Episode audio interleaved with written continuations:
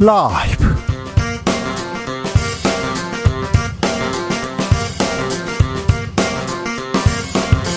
2023년 8월 2일 수요일입니다. 안녕하십니까. 주진우입니다.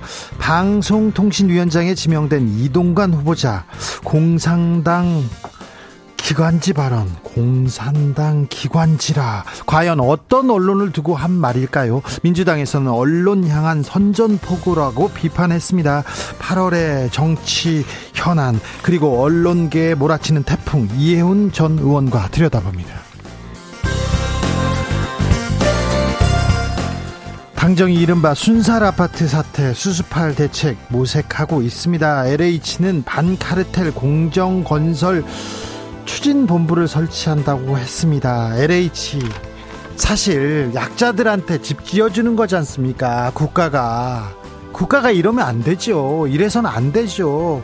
어떤 대책 나올지 공동혁신구역에서 살펴봅니다.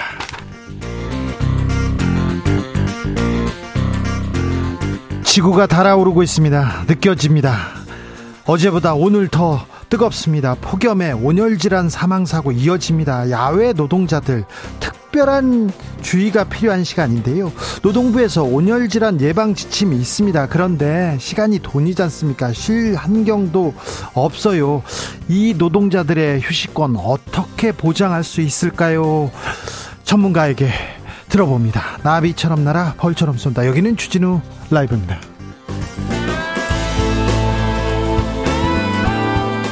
오늘도 자중차에 겸손하고 진정성 있게 여러분과 함께 하겠습니다.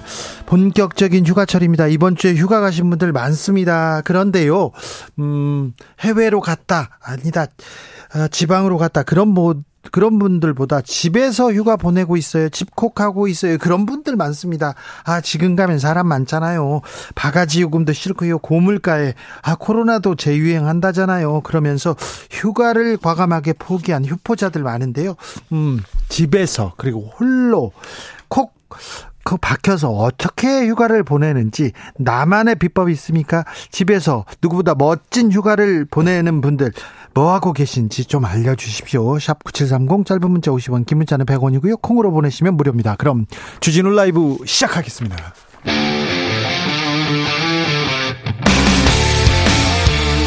탐사보도 외길 인생 20년 주 기자가 제일 싫어하는 것은?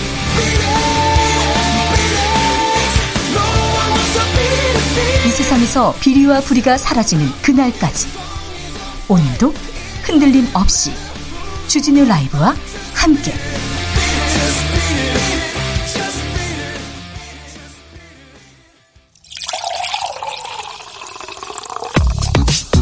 진짜 중요한 뉴스만 쭉 뽑아냈습니다. 주스. 정상근 기자 어서 오세요. 안녕하십니까? 아, 폭염으로 아, 피해가 커지고 있습니다. 사망자가 벌써 작년에 3배에 이른다고요? 네, 소방당국은 올해 폭염 대책 기간인 5월 20일부터 지난달 말까지 이 폭염에 따른 온열 질환 추정 사망자가 21명이라고 밝혔습니다. 어, 여기에 어제 오늘 발생한 온열 질환 추정 사망자를 합치면 이 추정 사망자가 최소 23명으로 늘어나게 됩니다. 지난 주말부터 지금 급격하게 늘고 있습니다. 네, 어제도 오전에 경북 영천시에서 오후에는 전북 정읍시에서 어, 농사를 짓던 7, 80대 어르신들이 사망한 바가 있습니다. 지금 잼버리가 열리고 있는데요. 아, 참가자들 건강 걱정됩니다. 네, 전북 부안군 새만금 일대에서 열리고 있는데요. 현지가 너무 더워서 온열 질환자가 다수 발생했습니다. 아, 새만금 세계 스카우트 잼버리 조직위원회 측은 어제까지 이 잼버리 야영지 내에서 807명의 환자가 발생했고 어, 이중 400명 이상이 온열 질환자 로 확인됐다고 밝혔습니다. 지금 35도 넘고 습도도 65% 이상이라고 합니다. 아, 고온 다습. 이렇게 더운 건 처음이야. 이렇게 생각하는 외국 참가자들 많을 텐데 각별히 건강 관리 좀 챙겨 주셔야 될 텐데 걱정입니다. 당부 드립니다. 음. 앞으로 부모가 교사를 교사를 만날 때 미리 예약을 하는 제도가 시범 도입됩니다. 네, 서울시 교육청은 학부모가 교사와 면담하거나 통화하려면 예약을 해야 하는 제도로 시범 도입하고 원하는 학교에는 민원인 대기실에 CCTV를 설치한다고 밝혔습니다. 네. 어, 예약 시스템은 11월부터 도입될 것으로 보이고요. 어, 서울시 유, 초, 중, 고, 중 원하는 학교 모두 할 수 있습니다. 어, 앱을 통한 민원이 들어오면 교장과 교감이 1차로 분류한다는 방침입니다. 네. 어, 조희영 교육감은 때는 악성 민원을 완전히 없앨 수는 없지만 감정이 북받치거나 욱한 감정을 어, 잠시 쿨링 다운할 수 있는 시간이 될 것이라고 말했습니다. 아 이렇게 음 이렇게 교감 교장이 먼저 분류하고 판단하고 그러면 좀 나아지지 않을까요? 그런 생각도 듭니다. 교사들 소송 당하면 혼자서 다 감당해야 된다고 합니다. 교사들의 소송비 지원도 이루어진다고요? 네, 서울시 교육청은 교원 안심 공제를 통한 소송 지원도 강화하기로 했습니다. 먼저 그동안 교원이 소송비를 지원받으려면 교보위의 심의 의결을 거쳐야 했는데 앞으로 심의가 예정돼 있다는 증명서 등으로도 지원이 가능해집니다. 또한 교권 침해 피해를 본 교원으로 인정받았을 때만 소송비를 지원받았는데 이것이 교육 활동 중인 교원으로 확대가 됩니다. 서울시 교육청은 조례 개정 제정을 통해서 내년부터 시행할 예정이라고 밝혔습니다. 소송비 지원으로 이게 이게 다 이게 보장이 될 수 있을까요? 무죄인 사건을 무죄를 받는 거 매우 힘든 일입니다. 무죄를 받아도 상처만 남습니다. 그런데 아, 이런 사안에 대해서는 적극적으로 변호사들이나 법률 지원이 뒤따라야 되는 거 아닌가 이런 생각을 합니다. 해봅니다. 제가 소송 많이 당하잖아요. 그래서 그 고충 압니다. 한번 이렇게 소송 당해서 경찰서, 검찰 그리고 법원에 끌려가잖아요. 그럼 내가 지금 뭘 하고 있지 이런 생각 들 때가 있는데요. 어, 저같이 소송 많이 당한 사람도 그런 생각 가끔 들거든요. 그런데 처음 아이들 그리고 학부모와의 갈등으로 아, 소송까지 간다. 이 부분에 대해서는 어, 교장 그리고 교육청에서 법률 지원 좀 적극 검토해야 된다고 봅니다.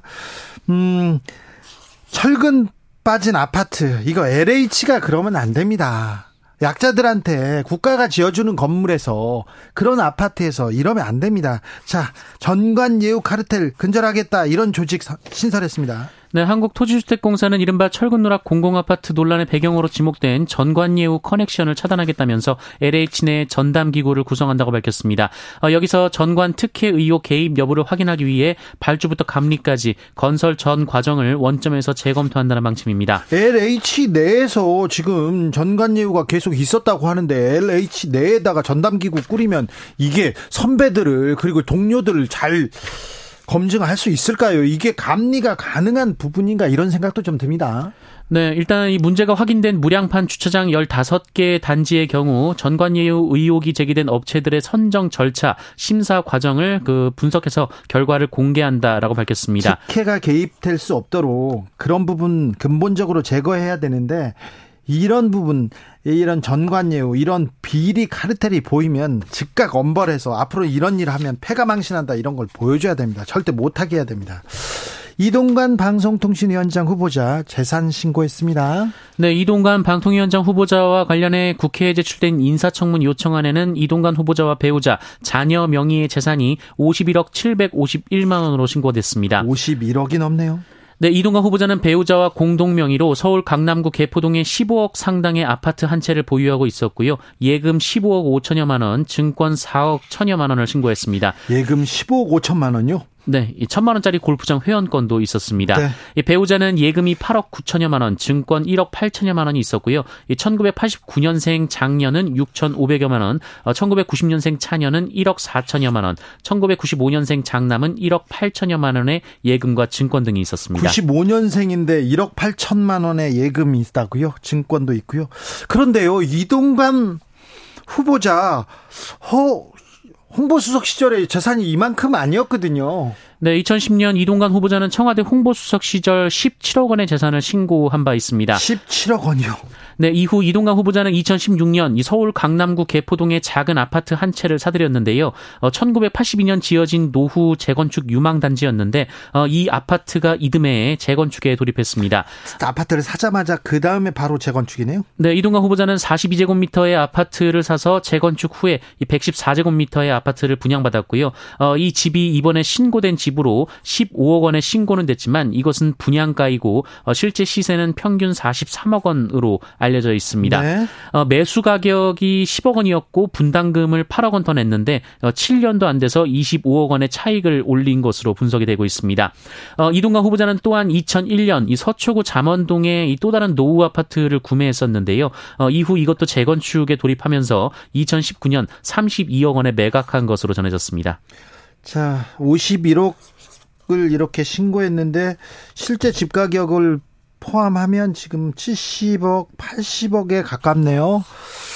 아, 재산이 이분은 방송통신이 아니라 이게 부동산 투자에 굉장히 큰 재능이 있으신 것 같습니다. 어떻게 이렇게 10년 만에, 10여 년 만에 재산을 이렇게 많이 늘렸죠? 그때는 10억대였는데 지금은, 아, 실질적으로 한 80억. 와, 놀랍네요. 이거는 어떻게 받아들이는지 좀 볼까요?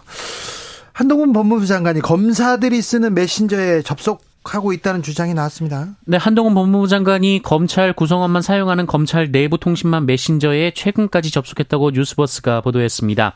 어, 뉴스버스는 이 메신저는 검사와 직접적인 1대1 소통이 가능한 실시간 메신저로 어, 한동훈 장관이 특정 사안과 관련해 개별 검사들과 직접 소통한 거 아니냐라는 의혹을 제기했습니다. 법무부 장관은 이거 검사가 아닌데요. 그렇다면 검찰청법 위반 소지가 좀 큰데요. 법무부에서 뭐라고 합니까? 네, 법무부는 전혀 사실이 아니다라고 반박했습니다. 마치 장관이 검사로부터 비공식적인 방법으로 개별 사건에 대한 보고를 받고 지시라는 것처럼 오인되게 하고 있다라고 반박했습니다. 아니 아니요. 그러니까 메신저 집 접속했냐고요, 안 했냐고요. 메신저 접속에 대해서는 법무부 장관에게는 계정이 부여돼 왔고 어, 지난 정부도 마찬가지라고 했고요. 이 박상기 전 장관과 강금실 정 장관의 예를 들면서 어, 이프로스를 이용했다라고 말했습니다. 과거에도 그러니까 이프로스 이거 어, 장관들이 했고 지금도 했다는 겁니까? 네, 실제로 뉴스버스 보도에 따르면 법무부 장관에게는 관리적으로 이프로스 접속 계정은 제공이 되었다라고 하는데요. 어, 하지만 다른 장관들은 실시간 메신저는 사용하지 않았다라고 뉴스버스는 주장하고 있습니다. 네. 어, 이에 대해 한동훈 장관 측, 법무부 측은 이 컴퓨터 부팅 시 자동 로그인되는 것이다라고 말했습니다. 네, 네. 아직은 이 사항은 지금 음, 명확하게 조금 저희가 더 취재해 보고요. 들여다보고 저희 말씀드리겠습니다. 음, 더위 속에서 4만 보 넘게 걷다가 숨진 마트 노동자에 대한 추모 집회가 열렸습니다. 네, 코스트코 하남점 쇼핑카트 관리 업무를 하던 중 온열 질환으로 사망한 29살 김동호 씨의 추모 집회가 오늘 열렸습니다. 어, 오는 6일이 고인의 49제인데요. 이 고인은 앞서 지난달 19일 이 폭염이 이어지던 중 의식을 잃고 쓰러졌고요. 온열 질환으로 인한 사망 판정을 받았습니다. 네, 고인은 하루 많게는 4만 3천 보, 거리로는 26km를 걸었던 것으로 전해지고 있습니다. 네. 이거는 너무 진짜 살인적인 환경이 분명합니다. 온열 질환. 계속해서 사망자가 나오고 있는데요. 조금 더 안전한 세상, 아, 조금 더 안전한 노동 환경은 만들 수 없을까요? 잠시 후에 전문가하고 이렇게 얘기 나눠보겠습니다. 음, 여기까지 할까요? 주스 정상근 기자 함께 했습니다. 감사합니다. 고맙습니다. 아, 덥지요. 더운데 더워서 휴가도 못 가겠어요. 그렇게 얘기하시는 분들이 있습니다. 이번 휴가 어떻게 보내는지 물어봤습니다. 6616님, 휴가라고 특별한 건 없습니다. 찬물 샤워하고 선풍기 바람 쐬면서 누워 있는 게 최고입니다. 뭐 이렇게 얘기를 하는데 그래도 아이들 생각도 좀 어, 사모님 생각도 좀 하셔야 될 텐데 5145님 저는 버스 정류장에서 어, 가장 먼저 도착하는 첫 번째 버스를 타고 무작정 종점까지 가는 여행을 합니다. 아 이런 것도 있었네 하면서 새로운 걸 발견하고 즐거워나 즐거워하곤 합니다. 종점에 도착해서 처음 보이는 음식점에 들어가서 식사하고요. 큰 돈이 필요한 여행은 아니지만 나름 재미있고 좋아요. 어 그래요. 5145님하고 비슷한 상상 해봤어요. 저 저는요 직행버스를 타고 싶어요, 요새. 그냥, 어, 닥치는 대로 이렇게 버스를 타고 어디든 가보고 싶다 그런 생각 해보는데 아 그걸 또 실행하고 계시네요. 0760님 자영업자입니다. 올해는 여름휴가 없습니다. 더워도 오토바이 타고 매일 배달하는데 너무 힘들어요. 얘기합니다. 더울 때는요 조금 조심하셔야 됩니다. 너무 더울 때는 좀 꼭 쉬셔야 돼요. 꼭이요. 음 0850님 저는 제주에 사는 농부입니다. 농부는 휴가가 따로 없고요. 비가 많이 올때 아, 날이 너무 더울 때 쉽니다. 요즘 너무 더워서 낮에는 집 밖에 나갈 엄두가 안 나요. 그래서 휴가는 요즘 한낮입니다. 옷과 살림까지 어, 곰팡이 피지 않도록 내다 말리고 수박도 먹고 저녁엔 바닷가도 걸으면서 휴가 보내고 있습니다. 얘기합니다. 6621님 집에서 허리 불편하신 90대 노모의 손발이 되어 시간 보내고 있습니다. 빠른 쾌 아, 쾌유 빌어주세요 얘기 하는데 얼른 안게 되셔서 어, 얼른 손잡고 서늘할 때 산책 나가실 수 있었으면 좋겠습니다. 아, 기도할게요.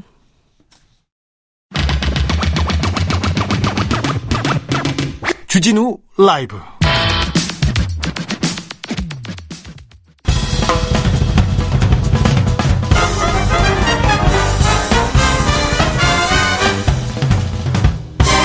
훅 인터뷰. 모두를 위한 모두를 향한 모두의 궁금증 흑 인터뷰. 전국적인 폭염. 아, 이어지고 있습니다. 아, 떼학볕 아래에서 일하는 분들이 있어요. 이 살인적인 더위와 정말 전쟁을 치르고 있는데요. 이분들의 안전, 건강 걱정이 됩니다. 한국노동안전보건연구소 이숙견 상임활동가 연결했습니다. 안녕하세요. 네, 안녕하세요. 반갑습니다. 아, 더운데 바깥에서 일하는 분들 많습니다. 오려, 온열 질환자 어느 정도 수준입니까? 어, 일질병관리청에 따르면 전국 온열 질환자는 1191명으로 나타나고 있고요. 네. 그 중에서 사망자는 13명으로 추정되고 있습니다. 네. 지금 계속해서 어, 지난 주부터 계속 늘고 있는데요. 네. 어, 배달 노동자들 그리고 마트에서 그리고 어 택배 회사에서 이 그 분류하시는 분들 이런 분들 폭염에 시달리고 있어요. 네. 아, 이런 분들 말고 다른 다른 분야에서도 많은 분들이 온열 질환에 노출되어 있지요. 그렇죠. 되게 많은 노동자들이 노출되고 있는데요. 네. 뭐 대표적으로 뭐 쿠폰과 같은 물류센터에서 네. 일하시는 노동자 분들이나 아니면 택배, 집배 의 노동자들 그리고 조리급식 종사자들도 사실 많은 그 폭염에 노출되고 있고요. 그리고 사실 야외에서 하시는 일 중에서 건설 노동 말고도 네. 청소나 뭐 수거 그리고 중량물 취급하는 노동도 되게 많이 있고요. 농어민들이요 농업, 또 예. 예, 특히 비닐하우스 일하시는 이주 노동자 예. 분들도 아, 예, 수많은 노동자들이 지금 폭염에 노출되고 있습니다. 그렇습니다. 그런 네. 분들은 네. 또 저녁에 잘 때도 비닐하우스에서 주무시는 분들이 있는데 정말 조심해야 됩니다. 정말 생명보다 더 중요한 게 없는데 아, 한증막 더위입니다. 정말 가축 폐사도 이어지고 있는데 이런 부분 이런 부분도 좀 챙겨야 될 것 같습니다. 그런데요, 얼마 전에 코스트코 마트 카트 관리하던 남성 네. 사망한 사례 있었지 않습니까? 너무 네, 가슴 맞습니다. 아프더라고요. 네, 네. 이, 이분 이분은 어떻게 4만 보 이상 매일 이렇게 걷고 그 폭염 속에서 일하고 있었습니까? 네, 맞습니다. 어, 그 사건이 6월 29일 날 코스트코 하남점에서 좀 발생했던 사건이었고요.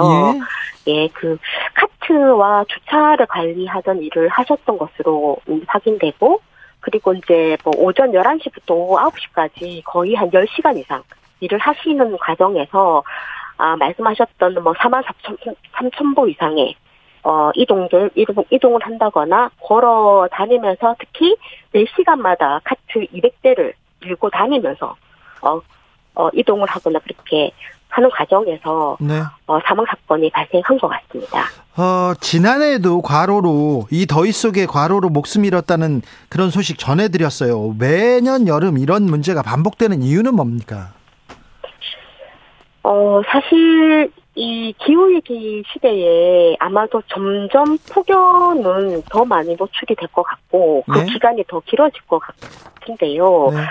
사실 그동안에 노동계나 많은 그 노동조합이 이 폭염에 관련한 대책 그리고 온열 질환에 관련한 예방책을 되게 많이 요구를 해왔습니다. 예. 근데 사실 여전히 노동부가 좀 적극적으로 반영을 하지 못하고 그러다 보니까 사고가 발생하면 대책 마련을 하겠다고 하는데 참 어, 되게 미리부터 해야 되는 것들에 그렇죠. 아니 사고가 지난해도 못하고 발생했지 않습니까? 올해도 그렇죠. 발생했고. 네. 그런데 사실 노동 시간을 좀 제한하거나 좀 쉬는 시간을 주거나 아니면 쉴 공간을 만들어 줘야 된다. 이런 법적으로 정해진 내용은 없습니까? 법적으로 정해져 있는 내용은 있습니다. 그 산업안전보건법에 고온에 의한 작업일 경우에 환기 장치를 해야 하고 휴게 시설을 마련하고 그리고 어, 온도가 몇 도 이상 올라갈 때 휴게 시간 확보해야 된다라는 안전보건 조치를 의무하고 있는데요. 근데 하위 법령에 있는 시행령에 보면 이 고온 작업이라고 하는 기준이 네, 되게 고- 좁게 기준이 되어져 있어요. 고온의 들어 기준이 뭐 뭡니까? 그러니까 고온 작업의 기준이 용광로 같은 고열 작업 그러한 기준으로만 되어져 있어서 예를 들어 건설 현장과 간 실외 작업이나 예. 그리고 뭐 폭염이 노출될 수 있는 아까 제가 말씀드렸던 여러 노동 같은 경우는 어, 의무 규정으로 되어 있지 않고 공고 사항으로만 되어져 있어요. 의무가 아니고 보니- 공고 사안이에요. 예, 예. 그렇다 보니까 사실은 이제 어 이 노동부가 매번 뭐 속보를 내거나 속보를 내도 실제 기업에서는 그러한 조치를 제대로 하지 못하고 어 노동자들은 사실은 많이 그 폭염 속에 방치되고 있는 상황으로 어 되어져 있는 내용들이죠. 그래서 좀 되게 많은 애매하군요. 노동계에서 어, 의무 규정으로 이거는 조치해야 된다, 법적으로라고 네. 많이 요구하고 있는데, 계속 그거는 이루어지지 않고 있는 상황입니다. 사실 사장님이 좀 나빠요. 저기 사업주한테 이런 상황에서는 어떤 그 일하지 못하게 해라 해야 되는데 이거 어기면 벌금이나 징역 이런 좀 강제 조항이 있어야. 될 것 같습니다. 네, 맞습니다. 저희 계속 요구하고 있는 내용들입니다. 네. 아, 참. 어, 개인, 노동자 개인이 전적으로 책임져야 되는 이게, 이게 문제인데요. 어찌하죠? 또, 프리랜서들은 이거 뭐 일을 안 하면 돈을 못 버니까. 자, 이 문제 해결하기 위해서 어떻게 해야 됩니까? 정부는, 그리고 사업주는, 그리고 우리는 어떻게, 어떤 대책이 필요합니까? 어, 사실 이 대부분의 특수고용 형태 노동자들이 그러한 경우에 해당이 되는데요. 네.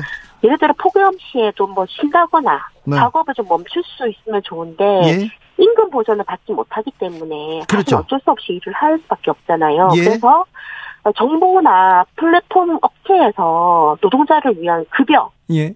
이런 멈추는 시간에 그 시간에 뭔가 그들을 지원하게 하는 그런 것을 만든다거나 뭐 고용보험이나 그런 것들을 통해서 만든다거나 그리고 더불어서 중간중간에 좀 시원하게 좀 쉴 수 있는 쉬어야죠. 간이 쉼터 네. 같은 것도 많이 합대해서 예. 좀 마련하는 것들이 필요한 것 같고 이거는 정부뿐만이 아니고 지자체에서도 예. 좀 관심을 가지고 예. 그런 정책을 좀 마련해야 되지 않을까 이런 생각이 듭니다. 자, 폭염입니다. 아우, 네. 이거 더워서 일 못해요. 이거는 사장보다, 사장님보다 어, 노동자들이 더 잘 알지 않습니까? 그래서 노동자들이 너무 더워서 일 못해요. 이렇게. 지금 이거는 쉬어야 돼요. 이렇게, 이런 작업 중지권을 노동자한테 주면 훨씬 그 안전에는 도움이 될 텐데요. 이미 산업안전보건법에 작업 중지권은 노동자가 할 수 있도록 보장이 되어져 있습니다. 아, 그래요? 네, 되어져 있는데 문제는 개별 노동자가 작업 중지권을 행사하는 게 네. 사실은 현장에서는 쉽지 가 않죠. 예. 예, 왜냐면 고용의 문제나 불이익의 문제로 그렇죠. 될 쉽지 않죠. 때문에 네. 쉽지가 않고 그래서 어 조금 더 작업 중지권을 보장을 하고 거기에 대한 불이익을 없도록 해야 되는 것도 필요하고요. 네. 더불어서 노동조합이 그나마 있는 사업장은 노동조합도 작업 중지권을 할 수 있도록 그렇게 법이 좀 개서 개정이 되어야 되지 않을까 이 생각도 듭니다. 음, 만약에 그 네. 온열 질환으로 폭염에 일하다가 노동자가 사망했어요. 사망 사건 하면 조금 그 사업체는 좀 달라집니까? 그 기업은 좀 바뀝니까? 어, 이번에 그 코스트코 사망 사건에 관련해서 일단 노동부가 중대재해처벌법에 여부를 예. 확인하고 예. 어, 법 위반이나 이런 부분에 대해서 확인을 하겠다라고 되어져 있는데, 예를 들어, 기업이 해야 될 조치를 제대로 하지 않았다라는 거, 예를 들어 뭐 휴게실 소독과 그렇죠. 뭐 그렇, 그렇다라고 한다라면은 네. 중대재해처벌법 적용도 가능할 수 있지 않을까 생각이 들고 예. 더불어서 산업안전보건법상의 안전보건 조치의 의무 사항의 위반에 대한 부분도 확인해서 뭐 벌금이나 뭐 가태료나 아니면 뭐 처벌까지도 가능하지 않을까 생각은 드는데요. 근데 이게 아까 제가 좀 전에 말씀드렸던 의무 사항과 권고 사항의 기준에서의 부합이 어떻게 되는지에 따라서의 좀 갈리지 않을까 싶은 생각이 듭니다. 1477님께서 사장님만 나쁜 게 아닙니다. 국회의원들이 일을 안 해서 그렇습니다. 관련법 꼭 만들어줘야죠. 이렇게 얘기합니다. 고용노동부에서 이 기본 수칙을 정했어요. 그래서 체감 온도 33도 이상일 때는 1시간마다 10분씩, 35도 이상일 때는 15분씩 노동자가 쉬도록 권고하는데 현장에서 지켜지지 않고 있습니다. 자, 더 이상 노동자들을 이 폭염에 일어서는 안 됩니다. 정부, 기업, 뭐 어떻게 좀 바꿔주세요. 하고 싶은 말씀이 있으시다면 어, 사실은 가장 중요한 거는 법제도 개선이 필요하다고 생각을 하고요. 예. 더불어서 폭염에 취약한 사업장에 대해서 어, 노동부나 정부가 좀 적극적으로 감독을 좀 추진해야 되지 않을까. 그러니까 미리 미리 좀 해야 되지 않을까 생각이 들고요. 어, 더불어서 어, 그 휴게 시간, 그러니까 휴게 시설 및 휴식 시간의 미부의 사업장에 대한 처벌이나 개선 등을 조금 노동부 차원에서 명령을 좀 해서 그게 좀 이후에 개선을 좀 이어질 수 있도록 돼야 되지 않을까 생각합니다. 그리고 마지막으로 아까 제가 말씀드린 작업 중지권 관련해서 노동자들이 좀 작업 중지권을 제대로 좀 활용할 수 있도록 권한을 좀 제대로 부여를 하게끔 만드는 것들이 필요하지 않을까 네. 생각이 듭니다. 아, 일할 수 있는 환경이 아니잖아요. 이거 뭐 죽을 수 있는 환경 아닙니까? 이런 환경은 고쳐야지요.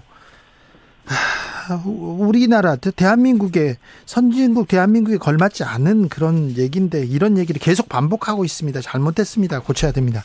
한국 노동 안전 보건 연구소 이숙견 상임 활동가였습니다. 감사합니다. 감사합니다. 교통정보센터 다녀오겠습니다. 정현정 씨.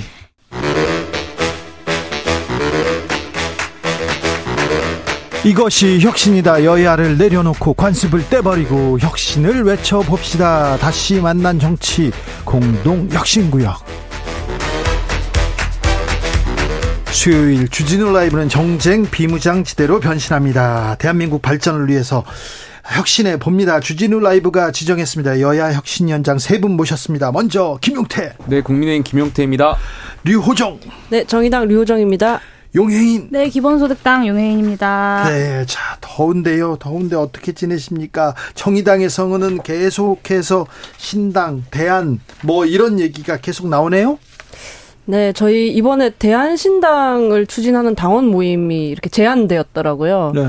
사실 저희 처음에 정의당에서 어, 저, 제가 이제 신당 창단론을 이야기했을 때, 뭐, 그, 마치 소수인 것처럼 뭐, 보였지만, 네. 전국위원회 통과하면서 봤을 때는 사실 신당 창당론 방향으로 가면서, 네. 녹색 노동 제3지대를 포함하지 않았습니까? 네. 그 뒤로 또 이렇게 이런저런, 어, 토론을 거쳤고, 당원들께서 또 뜻을 같이 해주신 분들이 있나 봐요. 저희 세 번째 권력과 함께 하시는 분들은 아니고, 또 다른 당원들께서 제안을 하신 거거든요. 네. 그래서 계속해서 정의당의 변신, 그리고 제3지대의 변신을 위해서 정의당 당원들 또한 점점 더 이렇게 힘을 합쳐 나가지 않을까 기대하고 있습니다. 국민의힘은 뭐 당 소식은 없고요. 이동관 저 후보자 소식 많은데 잠시 후에 물어볼게요. 용해인 대표는 아, 지금 폭염 속 노동자 사망 사고 관련해서 이상 기후 그리고 기본 소득 그 얘기를 많이 하시더라고요. 네, 이제 어제 기자회견을 했는데요. 최근에 이제 유엔에서 기후 온난화 시대가 아니라 기후 열대화 시대다. 그렇습니다. 이제는 지구의 열대화 시대입니다. 온난화가 아니에요. 지금 우리나라 온 온난 아닙니다. 네, 그런 열대화 시대가 시작이 되었다라고 모든 국민들께서 느끼고 계실 텐데요. 저도 이제 길을 걸으면 아, 38도 건식 사우나가 더 시원하겠다라는 생각을 하기도 합니다. 네. 실제로 폭염으로 지난 주말에도 그렇고 많은 분들이 또 목숨을 잃는 어, 일도 있었습니다. 정말 기후 재앙이 시작되었다라는 느낌이 드는데요. 그런 만큼 좀 신재생 에너지로의 에너지 전환이 시대적 과제임에도 불구하고 윤석열 정부가 계속해서 핵, 기승전 핵발전으로만 일관하고 있다라는 지적을 좀 했고요. IMF를 비롯한 어, 국제기구들 그리고 노벨 경제학상을 받은 사람들을 포함한 겨, 어, 경제학자들이 제, 그 가장 탄소 배출량을 감축하기 좋은 방안이라고 제안하고 있는 탄소세를 도입하자 그리고 역진성을 해결하기 위한 기본소득과의 연동을 추진하자라는 취지의 제안을 어, 기자회견을 통해서 좀 했습니다. 자, 네, 이 부분에 대해서는 김용태 최고. 네. 기후 위기랑 그 원자력하고는 원자력은 기후 위기를 해결하는 데 있어서 그러니까 악영향을 미치는 건 아니에요. 그러니까 화력 발전이나 이런 것이 문제가 되는 것이지 네. 원전 같은 경우는 일단 탄소 배출량이 굉장히 적기 때문에 기후 위기를 해결하는 데 있어서 그 관점에서는 악영향을 미치는 에너지원은 아니라는 것을 좀 말씀드리고 싶습니다. 알겠습니다. 국민의힘에서 이런 환경, 이 기후 문제 좀 더 책임감 있게 좀 노력해야 되는데 환경 공부하신 김용태 최고 역할이 커요. 그렇죠. 저희 국민의힘에서는 기후 위기 당연히 중요하게 생각하고 있고요. 이것이 이제 인류의 목숨을 앗아가는 그런 안보 위협군뿐만이 아니라 산업의 관점에서도 많이 보고 있습니다. 그러니까 아까 조금 전에 탄소세 말씀하셨는데 뭐 탄소 국경 조정이라든지 이런 것이 우리 먹고 사는 문제하고 직결될 수 있는 부분이기 때문에 산업적 관점에서도 기후 대응은 굉장히 중요한 문제입니다. 대응하고 있다고요? 대응을 계속 준비하고 있죠. 아유 언론 언론 어떻게 할 건지 대응만 하고 있는 것 같은데요. 자 기코 주연님께서 일본 일본은 거주자입니다. 여기는요 여름에 선풍기 달린 의류 착용이 의무랍니다. 아 그래요? 이것도 하나의 방법이 아닐까요? 그 밖에서 아, 일하시는 노동자들한테 선풍기 달린 의류 착용이 의무다 이런 얘기인 것 같습니다. 문현정님, 우리도 집에서 배달 시키는 거 조금씩 줄여갔으면 좋겠어요. 탄소 발자국 만들고 포장이 환경을 아, 파괴합니다. 그러니까요. 아, 이렇게 훌륭하신 분들이 많습니다. 자, 이동관 후보자 인사청문회 에, 준비 한창입니다. 그런데 지금 이동관 후보자가 입을 열면 계속해서 어, 뉴스가 쏟아집니다. 김용태 최고는 어떻게 보고 계십니까? 일단 자유민주 국가에서 네. 그 일반 국민들께서 네. 방통위원장이 누구인지 모르는 것이 좋은 국가라고 저는 생각해요. 그렇기도 해요. 방통위원장 후보자께서 이제 네. 계속해서 정쟁화를 일으키시는 것 같아서 그 부분에 있어서는 저는 좀 아쉬워요. 그러니까 그러게요. 어, 이동관 후보자가 과거에 MB 정권에서 분명히 잘못한 것도 있었고 네. 방통위원장으로서의 과연 적절한가에 대한 의문을 갖고 계신 분들도 많은 것도 이 사실이에요. 네. 그렇다면 그럼에도 불구하고 대통령께서 인사권자로서 이동관 후보자를 지명하신 거잖아요. 여당도 거기에 대한 부담감을 안고 이제 방어하는 입장인데 그렇다면 이동관 후보자께서는 본인의 어떤 과거의 잘못에 대해서 방통위원장이 된다면 어떻게 어떻게 시정해 나갈 것인지 그리고 앞으로는 이러한 잘못을 안 하기 위해서 어떻게 하겠다든지 이런 자중적이고 겸손한 모습을 보여야 하는 것이 전 맞다라고 보여지고요. 그래야 여당 입장에서 저희가 방어하는 데 있어서 조금 더 수월할 수 있다라는 점을 좀 알려드리고 싶습니다. 그 뭐 공산당의 기관지. 신문이나 방송을 저희가 언론이라고 얘기하지 않는다. 이게 도대체 언제적 공산당 얘기를 언제까지 들어야 되는지 간첩 빨갱이 뭐 이런 단어들 있잖아요. 제가요 네. 이명박 전 대통령 쫓아갔잖아요. 쫓아다녔잖아요. 그래서 취재하러 가잖아요. 그럼 빨갱이가 왔다고 신고를 하는 거예요. 음.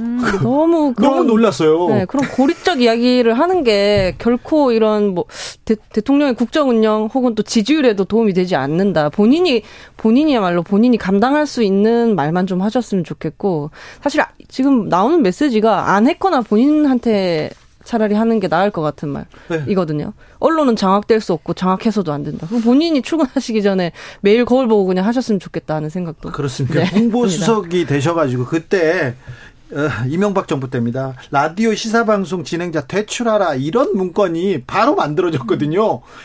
청와대에서 이게 지시로 그때 그 언론 장악 이게 의심 갖는 의혹이 있는 분인데 네, 말씀을 네, 그 이제 말씀해 주신 게 이제 바로 그 국정원을 통해서 작성했던 문건들인데요. 지난 대정부 질문에서 고민정 민주당 의원이 한덕수 총리에게 드려 들어 보였더니 한덕수 총리가 그 문서의 진위를 내가 어떻게 믿냐 뭐 이런 식의 답변을 해서 굉장히 빈축을 샀던 적도 있습니다. 네. 이게 이제 대통령 정그 이명박 정부의 대통령 기록물이 공개되면서 계속해서 공개되고 있는 공식 정부 기록물인데요. 굉장히 충격적입니다. 이 말씀하신 대로 좌편향 언론과 프로그램을 퇴출하려는 공작들을 벌인 사실이 그대로 적혀 있고요. 심지어 지방선거 전에 방송사에 개입한 문건들도 있습니다. 누가 봐도 방송법상 명시 되어 있는 방송 편성의 자유와 독립을 짓밟은 법 위반 행위다라고 보여지는데 아, 이 2017년에 서울중앙지검이 이 내용을 수사를 했어요. 근데 아, 당시에 수사 보고서에 홍보수석실 즉 이동관 수석 이죠. 그 이동관이 문건 작성 지시자로 추정되고 국정원을 통해서 MBC 장악 계획을 세운 것으로 판단된다라고 검찰의 수사 보고서에 적혀 있음에도 불구하고 제대로 수사는 컨, 그 기소는커녕 수사가 되지 않았고요. 아이러니하게도 그때 당시에 서울중앙지검장이 윤석열 대통령이셨다는 점도 이야기하지 않을 수 없습니다. 진위 여부에 대해서 이런 그 방송 장악 의혹의 진위 여부에 대해서 좀 명명백백하게 밝히고 당이 당시에 했던 행위가 적법하지 않은 것을 인정한다면 저는 본인이 후보자의 자리에서 사퇴해야 되고 대통령실도 이 후보자 지명을 철회해야 된다고 생각합니다. 저는 이동관 후보자가 이제 방통위원장이 되신다면 될 가능성이 높겠지만 되신다면 부탁드리고 싶은 말씀이 하나 있어요. 그러니까 어, 과거 정권에서 뭐 방통위도 그렇고 잘못한 것들이 있었죠. 분명히 한상혁 전 위원장 같은 경우 TV조선 재승인 심사에서 굉장히 잘못된 행동들이 있었고 뿐만 아니라 중립을 요하는 그런 기관에서 잘못된 것들이 굉장히 있었고 결국에는 선거로서 심판 당했잖아요. 그렇다면 윤석열 정권이 공정이라는 그리고 중립적인 그러한 입장에서 출범한 정부인데 그런 잘못된 관행을 저희가 바로잡아야 하는 그런 입장을 국민들께 보여줘야 되는데 마치 민주당이 잘못했고 그 민주당이 한번 본인들 정권대로 입맛대로 한번 해봤으니까 이번에 우리가 정권 잡았으니까 우리가 한번 해볼게 이러한 뉘앙스로 국민들께 비춰지는 것 같아서 그러한 지점은 만약에 방통위원장이 되신다면 그 방통위 어떤 중립적인 고유의 역할들 이런 것을 정상화시키기 위한 데 노력하는 데 있어서 그러한 메시지를 계속해서 국민들께 드려야 된다라고 건의하고 싶습니다. 그런데 그런 말씀 하시니까 저는 오히려 드는 생각이 아 김용태 전 최고 저렇게 맞는 말씀을 하시면 보수 참칭 패널로 또 어떻게 어. 해코지를 당치는 그 거 아닌가 색깔, 생각이 오히려 있잖아요. 네네. 아니, 저, 저는 국민의 네, 아직 막 네. 네. 후보자에게 그런 신뢰가 아직 있지 않다라는 거죠. 그래서 청문회에서 이 후보자의 언론관 세계관을 좀 철저히 검증했으면 좋겠습니다. 그리고 그 과정에서 나오는 비판들을 뭐 나와 다른 정당이 하는 그냥 비난으로만 받아들이지 말고 정말 진지하게 나의 생각이 너무 날 진 않았는지 한번 돌아보셨으면 좋겠어요. 이제 비판하면 공산당 그렇게 얘기하는 거 아닌가 좀, 좀 두려워요. 근데 저는 공산당 얘기를 이동관 후보자가 하셔가지고 그 얘기를 좀 드리고 싶어요. 윤석열 정부가 지금껏 해왔던 일을 자기 고백하는 건가? 라는 생각이 저는 사실 들었습니다. 이 바이든 날리면 보도했었던 MBC 뉴스룸까지 압수수색을 했었고 수신료에 대해서 졸속으로 분리징수를 추진을 하면서 공영방송을 위태롭게 만들고 있고요. 정권에 대해서 비판만 하면 모두 다 가짜 뉴스 괴담으로 낙인을 찍고 있습니다. 최근에는 뭐 김용태 전 최고가 자기는 이제 국민의힘 색깔이라고 하셨지만 방송에 나오는 패널들을 여권 인사, 야권 인사, 빨간색, 파란색, 회색으로 분류해 가면서 사상 검증하고 심지어는 국민의힘 소속 패널들도 어, 친윤 인사가 아니라는 이유로 이제 반대편으로 또 적어 놓기도 합니다. 이게 바로 공산당식 언론 길들이기입니다. 그래서 이동관 후보자가 어, 자기 고백을 하는 것이다. 혹은 아니면 셀프 저격을 하는 것이다. 이렇게 볼 수밖에 없고 제발 어, 이동관 후보자가 어, 자신의 이 언론 그러니까 방송통신위원장으로서의 직무 수행을 할 능력과 자격이 없음을 인정하시고 빠르게 사퇴하셨으면 좋겠습니다. 아, 최근에 순살 아파트, 철근 빠진 아파트 이런 문제를 청년 정치인들은 어떻게 보셨을까요? 용혜인. 네, 일단은 어 굉장히 충격적이죠. 순살 아파트라는 것이 진짜로 국민들 입장에서는 네. 어떤 생명 안전에 정말로 직접적인 위협이 되는 부분 아니겠습니까? 어떤 브랜드 아파트라면서요. 비싸게 파는 아파트라면서요. LH라면서요. 네. 국가가 하는 일이라면서요. 이러면 안 되잖아요. 그런데 이제 윤석열 대통령께서 이거를 또 이제 카르텔이라는 단어를 요즘에 되게 좋아하시는데 네. 여기에 이제 건설이권 카르텔을 깨부셔야 한다고 강조를 하셨습니다. 그리고 국민의힘에서는 국정조사도 할 수 있다라고 얘기를 하셨는데 저는 이제 그런 말씀을 좀 드리고 싶은데 야당이 여러 사안들에 대해서 국정조사할 때마다 검찰과 경찰이 수사를 하고 있는데 왜 따로 조사를 해야 하냐 검찰과 경찰을 못 믿냐라고 계속해서 말씀하셨던 여당이 웬일로 국정조사 제안을 하시는가 좀 의아했고 어 오히려 그 국정조사에 그동안은 그렇게 철벽치면서 반대하시더니 문재인 정부 이야기가 나오니까 바로 태도를 바꿔서 국정조사 하자고 하는 것은 조금 너무 속보인다라는 생각이 들었습니다. 저는 필요하면 이 순살 아파트 사안에 대해서도 국정조사 할 수 있다고 생각합니다. 그리고 어 여러 의혹에 대해서 국민적 의혹들을 해소하는 것이 필요하다고 생각하신다면 이 사안뿐만 아니라 뭐 김건희 여사 양평 땅 의혹 관련된 것에 대해서도 국정조사하고 국회가 이런 여러 의혹들에 대해서 좀 깨끗하게 투명하게 털고 갔으면 좋겠다라는 제안을 드립니다.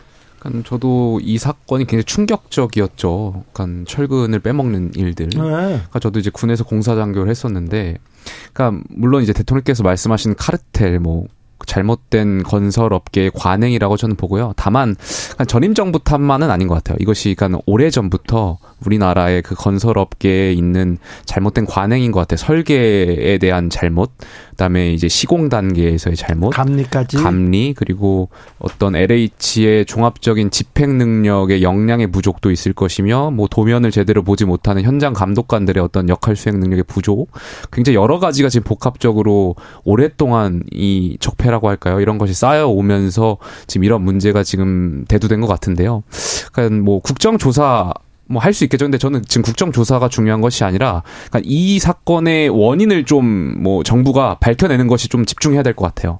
그래가지고 이것을 어떻게 해결할 것이냐. 그러니까 총, 총체적인 저는 어, 난국이라고 생각합니다. 어, 대통령께서 그 계속 카르텔 부순다 부순다 하셨잖아요. 네. 저는 그 시리즈 중에서 가장 알맞은 빈칸 채우기가 네. 아니었나. 이번에는. 네, 이번에는. 이번에는. 그렇기 때문에 지금 각종 인터뷰 들어보면, 어, 그 카르텔이 견고하다, 공고하다, 오랜 시간 쌓였다. 그렇죠. 이런 말씀 많이 하시기 때문에 정말 뭐 말을 지키실 수 있다면, 네, 공정하게 네. 또그 보통 이제 경고하고 오랜 시간 쌓였기 때문에 그렇죠. 이걸 뿌리 뽑기가 힘든 건데 하실 수 있다면 좋을 것 같다라는 생각이 있고 그렇죠. 그리고 고, 뭐 국정조사도 뭐 필요하다면 하는 거지만 저는 정부에서 이런 메시지를 꾸준히 냈으면 좋겠어요. 어쨌든 그 아파트에 살고 있는 분들께서 얼마나 또 불안하시겠어요. 네. 이런 부분에 대해서 보안 제대로 해 나가는지 또 다른 아파트 사시는 분들께서도 불안 해 하시는데 이런 부분 검증 철저히 하는 거 지켜보겠다. 이런 안전에 대한 그러니까 살고 계신 분들의 불안 해소에 대해서도 네. 말을 네, 메시지를 적극적으로 해주면 좋겠습니다. 국민의 안전을 이렇게 갉아먹는 이런 이권 카르텔, 부권 어, 부패 카르텔, 이런 부패 고리 이런 거는 차단해야죠. 이런 거잘 어, 깨부수라고 깨부수라고 이런 그 부서가 있는 겁니다. 원희룡 어, 장관은 지금 조금 그 국민들이 공포에 빠져서 빠져서 그런 빠지지 말라고 그런지 철근 누락 아파트 순살은 아니다. 철근 자체가 없는 것은 아니라 조금 보강 철근이 누락됐다. 이 점을 계속 강조하고 있습니다. 너무 걱정하지 말라고 했는데 이 기회에 그런 한 철근을 빼먹으면 어떻게 해요? 그 안에 있는 그 자재를 빼먹으면 어떻게 해요? 이런 건 없어야죠. 특별히 LH 말입니다. 자, 민주당으로 가보겠습니다. 민주당 김은경 혁신위원장 그리고 양이원영 의원의 말이 또 참 청년들한테 하는 말인데요. 어찌 보셨습니까? 네, 일단 굳이 청년들에게 정치 참여를 많이 해야 한다는 주장을 하기 위해서 이런 이야기를 굳이 했었어야 하는지 좀 의문입니다. 부적절한 언사였다고 생각하고 그리고 김은경 혁신위원장과 양희원영 의원께서 뭐 공식적으로 사과를 하셨다고 하니 뭐 더 코멘트를 얹을 생각은 없는데 제가 김은경 위원장의 인터뷰를 들으면서 좀 더 문제다라고 지적하고 싶었던 것은 이 청년들에게 정치 참여를 많이 해야 한다라는 잔소리를 하는 무책임한 태도였어요. 사실 이게 기성 정치가 늘 하는 문법이라고 저는 생각하는데 청년들이 정치에 관심이 없고 그래서 나라가 망하고 있는 거고 그래서 우리 사회 위기는 청년들이 정치에 무관심한 탓이다. 그러니 정치에 관심을 가져라. 제가 10년 넘게 정당 활동을 하면서 이런 이야기를 정말 많이 들었는데요. 이런 방식의 접근이야말로 기성정당의 혁신위원회들이 혁신을 하지 못하고 실패하는 이유라고 저는 봅니다. 결국에는 어, 정치에 관심을 갖고 참여할 수 있게 하려는 구체적인 제도 설계를 하는 것이 정당의 책임이고 특히나 국회 1당의 혁신위원회라면 좀 그런 고민들을 앞서서 해주시는 것이 필요하지 않을까라고 생각합니다. 어, 혁신위에서 예전에 다른 위원이 왜 뭐 그러니까 민주당 내 정치인이 잘못했을 때 왜 사과를 제때 못하냐 이게 며칠씩 걸릴 일이냐 이렇게 비판하신 적이 있어요. 아, 혁신했어요. 그, 네, 그거를 위원장이 저는 제, 그거를 내부에서 잘 못하셨다라는 생각이 들고요. 사실 저도 뭐 어떤 맥락 안에서 한 문장 이렇게 뽑히고 그것이 오해를 불러일으키고 하는 경우 저도 한 적 있는데 네. 결국에는 사실 돌이, 돌이켜보면 그 한 문장조차도 오해 없이 말해야 하, 는것 같아요. 이 정, 정치인이라는 게 네, 그렇죠. 그것까지도 무게가. 어찌 보면 실력인 거죠. 그래서 결국에는 돌아보면 탓할 게 나밖에 없더라. 라서 어 지금 혁신이가 혁신하려고 하는 건데 바깥의 어떤 비판도 못 받아들이는 태도로 일관하면 안 되잖아요. 사과 잘 하시고 잘 해 나가셨으면 좋겠습니다. 일각에서 김은경 위원장 발언을 가지고 이제 노인 폄하다, 세대 갈라치기다라고 생, 말씀하시는데 저는 그렇게 생각하지 않아요. 갈라치기나 노인 폄하도 생각이나 개념이 있어야 하겠죠. 그냥 김은경 위원장은 개념이 없는 거예요. 법학자시잖아요. 그러니까 우리가 신권 통치, 왕권, 봉건제, 그다음에 근대 민주국가로 오면서 이 천부 인권설이라는 것이 굉장히 중요했고 네. 그 과정에서 참정권이라는 것이 굉장히 중요한 의미를 갖고 있어요. 근데 이 법학자라고 하시는 분이 어떻게 이렇게 여명 비례표제라는 말도 안 되는 그 뭐 어떻게 그게 합리적이라고 생각하시는지 잘 모르겠는데 이 민주국가에 있어서 헌법의 기본권적인 생각조차 없는 거예요. 저는 개념이 전혀 없다라고 생각되고요. 양이원영 의원은 반대로 공천에 대한 생각만 있는 것 같아요. 개념이 있는 것 같아요. 공천에 대한 개념만. 그러다 그러다 보니까 이 발언이 잘못된 발언인지도 모르고 그저 그냥 혁신이만 옹호하려고 그러다 보면 친명, 그러니까 이재명 대표 체제를 옹호하기 위해서 계속 그냥 양, 그 김은경 위원장이 잘못된 발언조차도 옹호하는 것 같이 보여요. 저는 국민 여러분들께서 이번에 내년 총선에서 이 정말 잘못된 생각하고 있는 민주당 의원분들이나 민주당의 혁신위원 그런 분들 좀 기억하셨다가 저는 평가하셔야 된다고 생각합니다.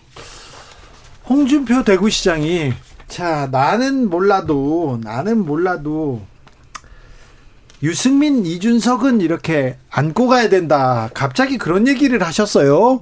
유승민 전 의원한테는 굉장히 좀 날선 얘기를 많이 하셨는데 그 얘기 어떻게 들으셨습니까, 김영태 최고? 제가 오늘 이 질문을 좀 받아서 아까 다른 방송에서 이런 말씀 드렸는데 타노스가 쳐들어오면 그 캡틴 아메리카랑 아이언맨이 싸우다가도 힘을 합쳐야죠. 아, 그렇습니까? 당연히 내년 총선에서 이겨야 일단 뭐 조금이라도 감정이 상했거나 대선 과정에서 사람이 하는 일이다 보니까 그럴 수 있잖아요. 그럼에도 불구하고 총선 지면 끝입니다. 총선은 일단 이겨놓고 저희가 다시 싸우든지 하든지 해야지 총선을 앞두고 있어서는 당연히 힘을 합쳐가지고 어떤 국민들께 우리가 가지고 있는 가치라든지 비전을 보여줄 수 있는데 역량을 집중해야 된다. 저는 그렇게 생각합니다. 사실 뭐 총선 본인 없이 치를 수 있겠냐 없겠냐 뭐, 뭐 이런 말씀하시는 거 보면 대선 후보를 지는 현역 정치인의 어떤 자의식 같은 거 하는 생각도 조금은 조금은 들었었거든요. 아, 그렇죠. 근데 물론 뭐 그 이제 다, 다양한 사람들을 당 뭐 다양하다라고 할까요? 당 내에서 조금 생각이 다른 분들이라도 함께 갈 수 있도록 품는 건 대단히 중요하다라고 뭐 이렇게 더 이야기할 필요도 없이 다들 알고 계신데 그런 게 지금 잘 안 되고 있잖아요. 어느 당이든지. 네. 그리고 앞으로도 잘 될 것 같지 않아서 크게 기대는 하지 않고 있습니다. 김용태 최고 국민의힘이 지금 총선에서 이기려고 열심히 하고 있는 것 같습니까? 부족한 점이 많죠. 네. 네. 총선에서 이기려고 하시, 하는 정당이 많습니까? 이겨야죠. 근데 이기려고 하는 정당인지는 잘 모르겠습니다만 지금 네. 부족한 점이 사실 많습니다. 네. 이번 뭐 여름 휴가 이후에 돌아오시면 대통령도 뭐 대표도 뭐 다른 얘기를 하겠죠. 네, 뭐 문제가 근데 이 원팀이 아니어서가 문제는 아닌 것 같아요. 제가 봤을 땐 정부 여당의 끊임없는 이 헛발질과 국민들의 뜻과 다르게 국정 운영을 하는 것 자체를 좀 돌아보셔야 총선 승리도 가능하다는 점을 말씀드리고 싶고 그리고 윤핵관 정당에 이준석 한 스푼 끼얹는다고 해서 그게 친윤 정당이 아니게 되겠습니까? 뭐 이런 방식의 공학적인 어떤 결합, 공합적인 공학적인 원팀으로는 총선에서 국민들께 감동을 드릴 수 없을 거다. 정당은 친구들 간의 어 개모임 같은 수준의 공동체가 아니라는 점 한 가지만 말씀드리겠습니다. 제3지대의 활동을 많이 지켜봐 주시면 그래요? 좋겠습니다. 자, 민주당은 그러면 총선을 위해서 열심히 하고 있는 것 같습니까? 민주당은 계속 집안 싸움을 하고 있는 것 같습니다. 그래요? 네. 그래서 제3지대가 필요합니까?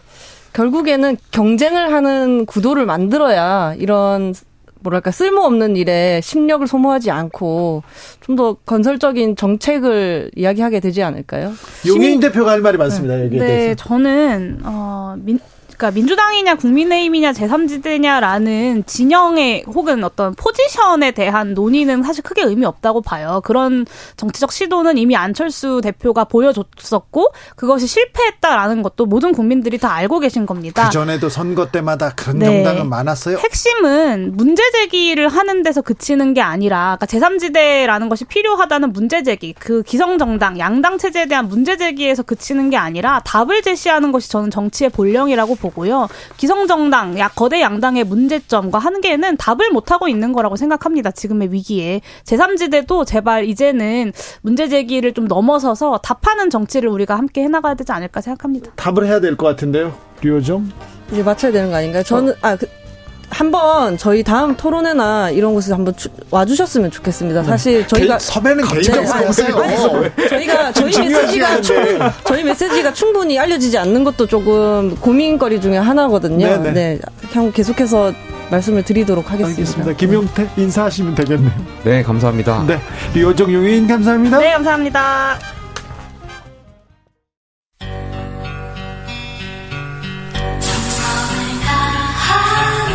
정성을 다하는 국민의 방송. KBS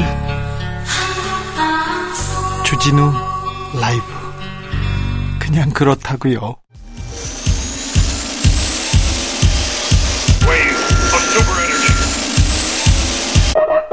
주기자의 1분 망치로 휴대폰 부순 박영수 내일 구속 기록 SBS 기사입니다. 기사를 좀 더 볼까요? 박영수 전 특별검사가 정치권에서 50억 클럽 특검 논의가 본격화하자 증거인멸 및 말맞추기에 나선 것으로 검찰이 파악했습니다. 증거인멸 과정에서 망치를 사용해 자신의 휴대전화를 부수기까지 한 것으로 알려졌습니다. 오늘 법조계에 따르면 서울중앙지검 반부패 수사 일부 어미준 부장검사는 하고 이렇게 기사는 이어집니다. 오늘 박영수 망치 기사가 수십 개 나왔더군요. 기자들이 철공소 단체 취재 간 건 아닐 텐데요. 어떻게 나왔을까요? 어미준 부장검사님 1년 넘게 수사 안 하시더니 최근에 홍보에 열심인 이유가 뭡니까? 다른 50억 클럽 멤버 수사는 왜 안 하시는지 저는 그것도 좀 궁금합니다. 망치 기사를 보고 있노라니 떠오르는 뉴스가 있습니다. 2억 명품 시계 논두렁에 버렸다. 이 SBS 기사를 최악의 보도로 기억하는 사람들 있습니다. 많습니다. 망신 주기를 위한 검찰과 언론의 부정한 결탁. 전직 대통령을 죽음에까지 이르게 한 요인이 되기도 했는데요. 그런데요. 이 사건을 겪고도 검찰과 언론 달라진 게 없습니다. 나아진 게 없습니다. 아니요. 더 심각해지고 있습니다. 그런데 앞으로가 더 걱정입니다. 이동관 방송통신위원장 후보자 말 연일 화제입니다. 언론은 장악될 수도 없고 또 장악해서도 안 되는 영역이다. 이동관 전 청와대 홍보수석님 그런데 도대체 왜 그러셨습니까? 왜 그러셨어요? 특정 진영의 정파적인 이해에 바탕한 논리나 주장을 무책임하게 전달하는 것은 언론의 본 영역에서 전 이- 이탈한 것이다. 이동관 전 동아일보 기자님. 그런데 그때 왜 그러셨어요? 도대체 왜 그러셨어요? 주기자 1분이었습니다. 건즈 앤 로지스, Sweet Child O' Mine.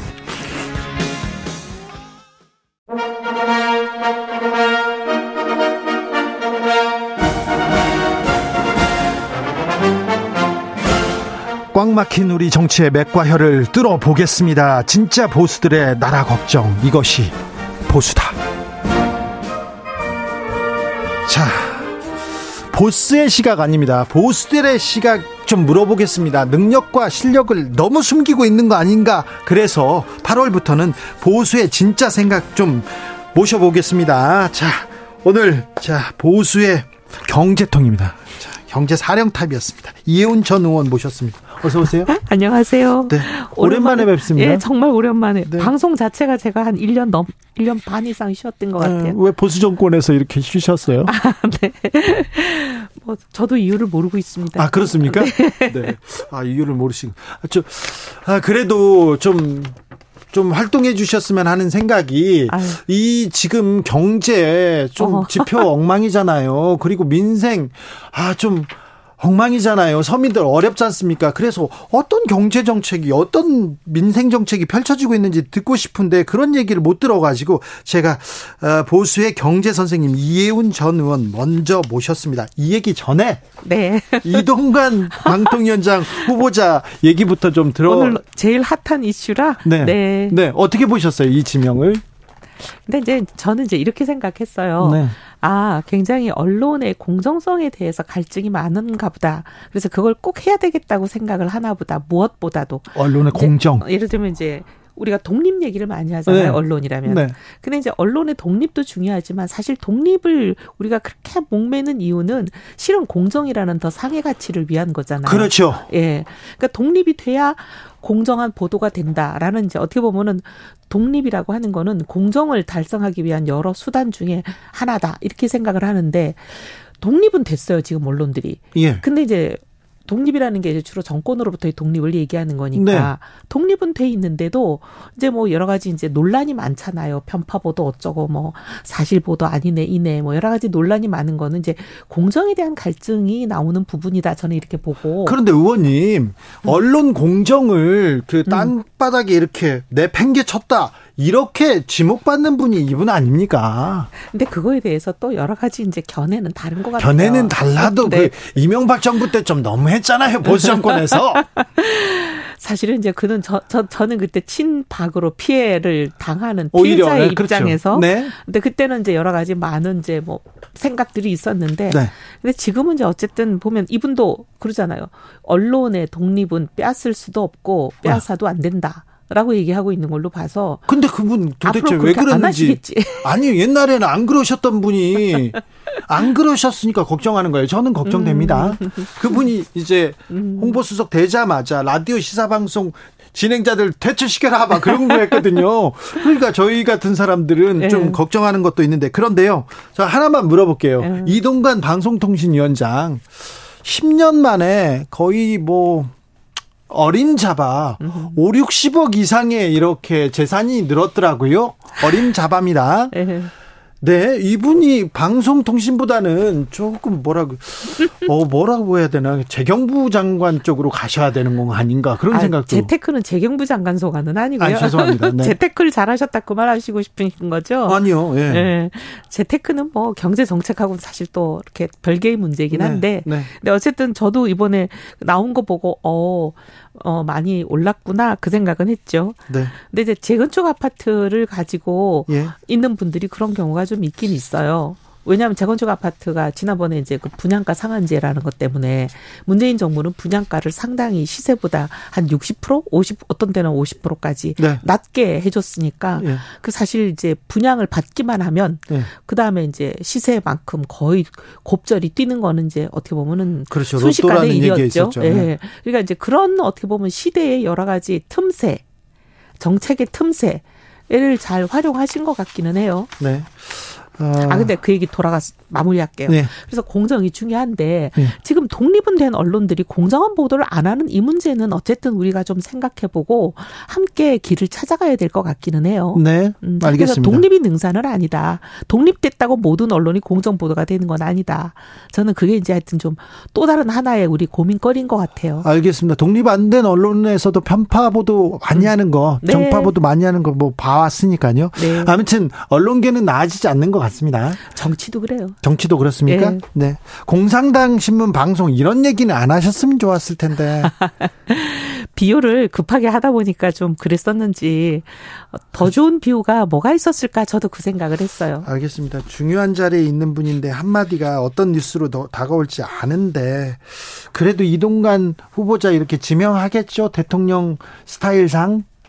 글쎄요, 이제 청문회에서 어떤 내용이 나오느냐에 따라 달라지겠지만 그래요? 청문회에서 그냥 의혹 수준 그러니까 뭔가 사실이 확인되지 않으면 임명은 강행하실 것 같아요. 학폭 문제 이것도 심각했었는데. 근데 뭐 또 얘기가 서로 다르니까 이제 청문회를 들어... 열어보면 네. 이제 수사기관이 아니기 때문에 네. 청문회가 예. 뭐 압수수색을 할 수 있는 것도 아니고 뭐 하니까 뭐 얼마나 명쾌하게 밝혀질지 모르겠지만 네. 그래도 국민들이 들으시고 진실이 무엇에 가깝다라는 건 느끼실 거예요. 자 음. 보수에서 보수에서도 그 이해우는 경제 전문가로 이렇게 아 박근혜 그 대통령 그러니까 보수 주류에서 이렇게 픽업된 인물입니다. 친이라고 친 이명박이라고 불리우지 않습니다. 그래서 친 이명박 정부 때도 좀 탄압을 받으셨어요. 윤석열 정부 때는 또 이명박계 사람들이 많기 때문에 그럴 텐데 좀 어떻게 보입니까? 보수가 보기에 윤석열 정부 정책 어떻게 보입니까? 일단 기본적으로 굉장히 음, 강한 발언 그리고 강 강한 메시지를 통해서 그 보수를 결집시킨다 이런 얘기는 해요. 뭐 그런 면은 있어 보여요. 왜냐하면 지금 대통령 입장에서는 개혁이다, 뭔가 하는 그런 방안들을 실행해 나가는 힘이 많이 부족해요. 예. 그러니까 여론이 상당히 뒷받쳐 줘야만 그게 가능하니까 여론이 뒷받쳐 주려면 결국 보수 본류들이 결집을 해야 그게 가능하니까 가능하면 보수 본류들을 결집하기 위한 그런 이제 메시지가 좀 있는 것 같아는 보여요. 네. 근데 이제 지금 보면 정권은 바뀌었지만 정부는 안 바뀐 것 같다는 얘기를 많이들 하잖아요.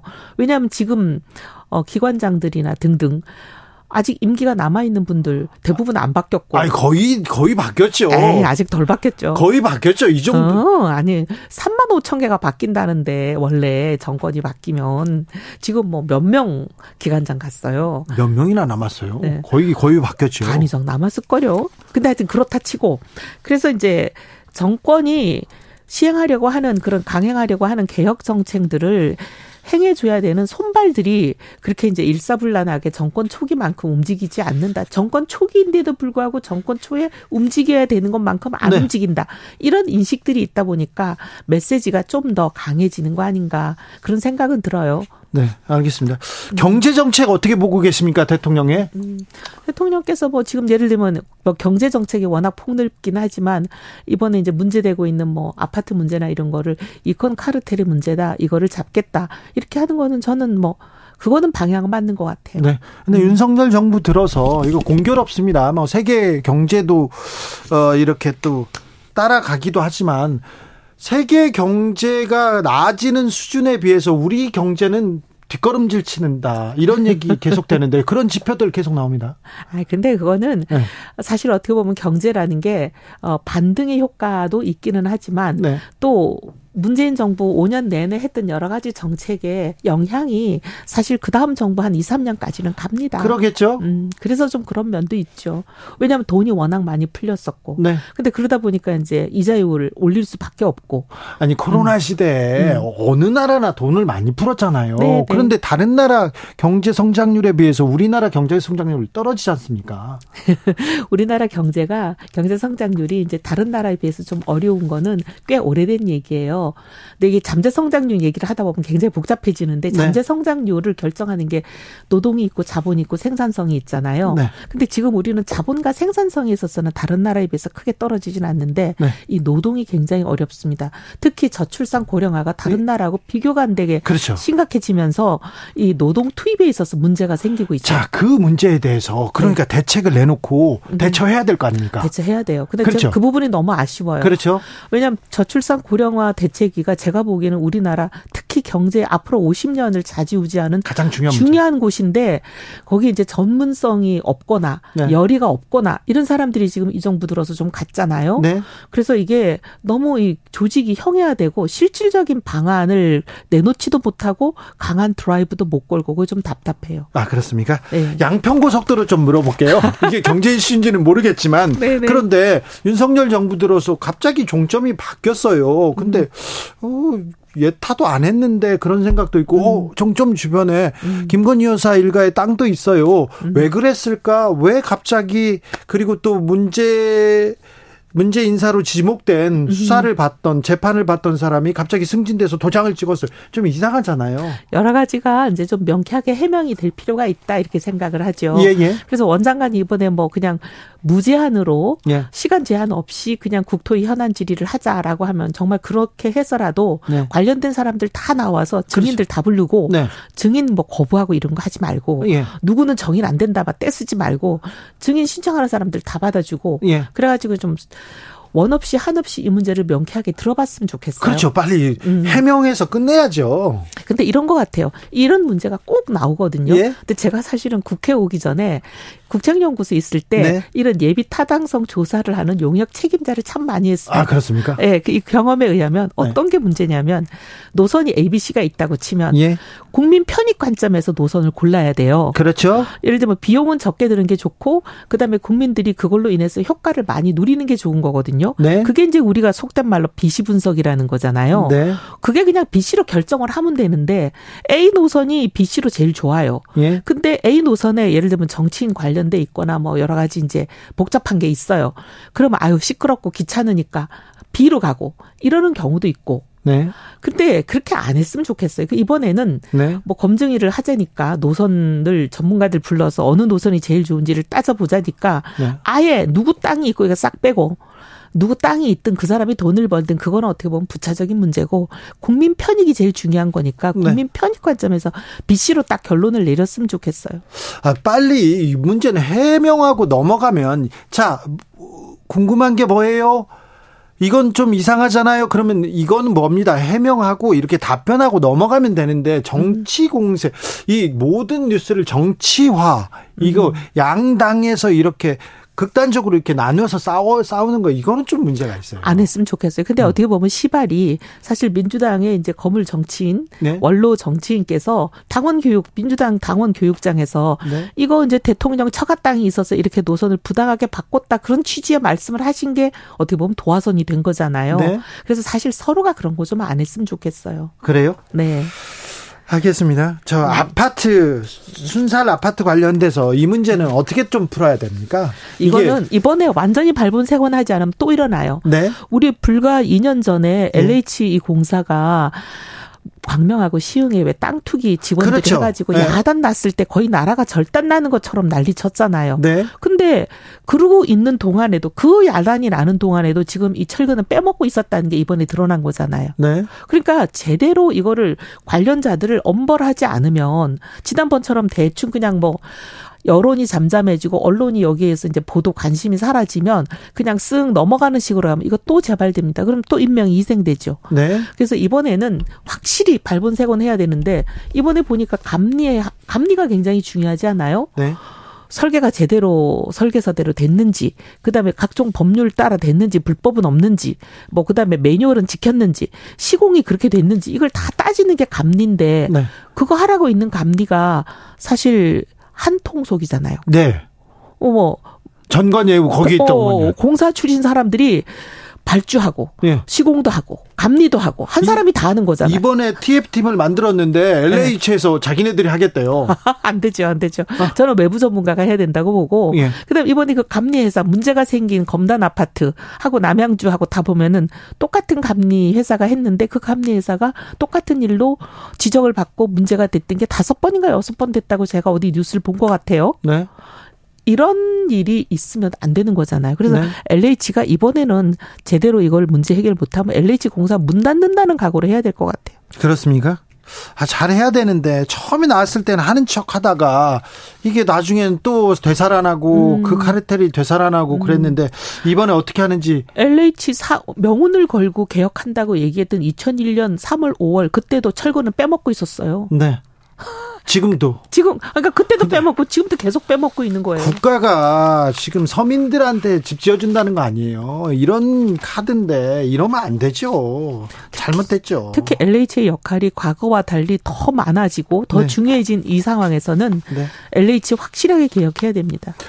아, 저 윤석열 대통령이 기업인들한테 투자 이 결 투자해라. 킬러 규제 팍팍 걷어내겠다 이렇게 얘기했는데 이거 뭐 정권 초에 대통령들이 하는 얘기 또 비슷한 얘기 같기도 한데 다릅니까 비슷합니까?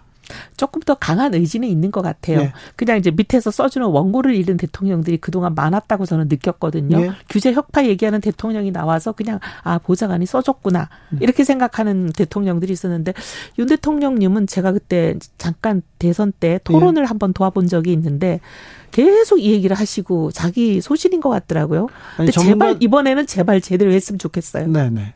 전문가 얘기를 많이 들어야지. 얘기를 더 많이 하면 어떻게 합니까? 경제 선생님들 모셔다 놓고. 아, 근데 이거 모든 규제가 악도 아니고요. 네. 모든 규제가 선도 아니라고 저는 봅니다. 네. 어떤 규제는 없애야 되고 어떤 규제는 강화해야 되는 규제가 있는 거잖아요. 네. 그래서 없애야 될 규제만 없애야지 강화해야 될 규제를 빼버리면 이게 무너집니다. 안전도 경제도 네. 민생도.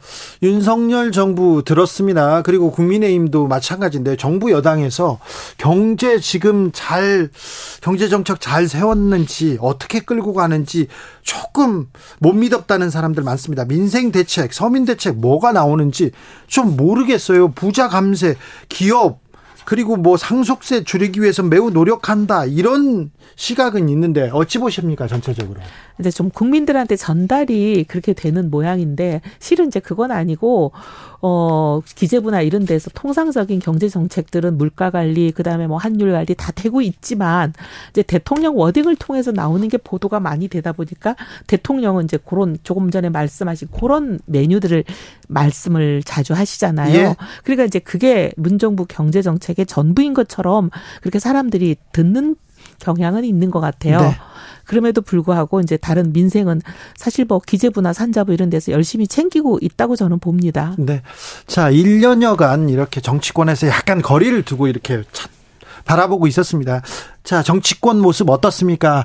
국민의힘은 어떻게 보입니까? 민주당은 어떻고요? 저는 좀 속상한 게 정치가 실종되고 있다라고 옛날에는 생각했는데 지금은 실종되어 버렸다라고 생각합니다. 아, 예. 정치라는 게 갈등이 있는 부분을 서로 논의해서 토론하다 보면 어느 정도 이렇게 쟁점이 정리가 되잖아요. 받아들일 거 받아들이고 인정할 거 인정하고 나면 그럼 점점 쟁점이 좁아지면서 양쪽이 수렴해 가는 게 정치인데 네. 요새는 말만 꺼내면 오히려 양쪽이 더 벌어져요. 더 서로 왜곡하고 또 부풀리고 어, 어떻게 보면 굉장히 과, 과잉 언어가 네. 많은 것 같아요. 네. 너무 과하게 공격하고, 네. 인신 공격하고, 이러면서 이게 수렴해 가는 게 아니라 점점 더 멀어지는 벌어지게 발산하게 만드는 이런 상태는 정치는 이제 실종되었다 이렇게 생각이 됩니다. 네. 좀 옛날로 돌아가야 돼요. 그렇습니다. 민주당은요? 둘 다 제가 마찬가지인 것 같아요. 둘 다 보기에. 네. 네. 알겠습니다. 음, 그렇습니까? 아, 최근에 최근에 그 여성 의원들을 좀 늘려야 된다 이런 운동은 하고 계셨죠 계속해서? 네, 여성 의원들을 늘려야 된다는 게 여성의 권익 차원이라기보다는 네. 우리가 이제 동수민주주의라고 하는 게 국민에게 국민의 구성이 여성이 50, 남성이 50이면 국민을 대표해서 의사 결정을 하는 대의제인 국회도 네. 50, 50그 비율이 지켜져야 되고 국민 전체에서 청년의 요 비율만큼 있으면 국회 안에도 청년이 요만큼 있어야 되고 이게 이제 어떻게 보면은 국민의 구성만 그만큼 대의제가 구성돼야 된다는 이 동수민주주의 저희가 주장하기 때문에 그렇거든요. 네. 그래서 뭐 여성을 더 봐달라 그런 얘기가 아니고 민주주의가 작동을 제대로 하려면 공정하고 균형된 대의제가 기본인데 그 네. 대의제가 공정하게 구성돼 있지 않다. 균형되게 구성돼 있지 않다. 그래서 균형되게 구성하려면 여성들이 지금보다 많이 늘어야 된다. 이런 얘기죠. 네, 근데 여성만이 아니라 청년도 그렇다는 걸 저희는 주장하고 있습니다. 알겠습니다. 네. 아, 그 내년 총선에서 어, 의원님 볼 수 있을까 이렇게 응원하는 사람들이 많은데요. 아, 좀 상식 있는 그 음. 보수 인사들이 점점 사라지고 가고 있어서 걱정하는 사람들이 있어요. 네, 저희들이 하여튼 뭐 제가 할 역할이 참 적지만 최선을 다하겠습니다. 근데 뭐 제가 실업자다 보니 할 수 있는 일은 많지는 않은 것 같아요. 네. 또, 어, 또 모셔가지고 얘기 듣겠습니다. 말씀 네. 잘 들었습니다. 감사합니다. 이혜훈 전 의원이었습니다. 정치 피로, 사건 사고로 인한 피로, 고달픈 일상에서 오는 피로. 오늘 시사하셨습니까? 경험해 보세요. 들은 날과 안 들은 날의 차이. 여러분의 피로를 날려줄 저녁 한 끼 시사. 추진우 라이브.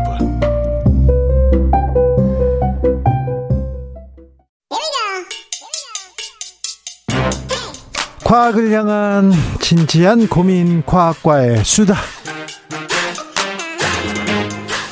주진우 라이브 과학 선생님입니다. 이선호 엑소쌤 어서 오세요. 네, 반갑습니다. 오늘은 어떤 수업 해 주시겠습니까? 어, 사실 주진우 라이브 퇴근길에 많이 들으시니까 네. 오늘은 좀 운전과 관련된 과학 얘기를 많이 가져와 봤습니다. 아, 그렇죠. 운전하면서 네. 듣는 분들 많죠. 네. 아, 네. 그 차, 음주운전 단속 궁금해요 항상 아, 예전에는요 네. 지나가다 이렇게 잡아가지고 네. 종이컵을 대고 후 부르라고 했는데 네. 하, 그분들 어, 이게 서로 곤욕이죠. 고생한다 생각.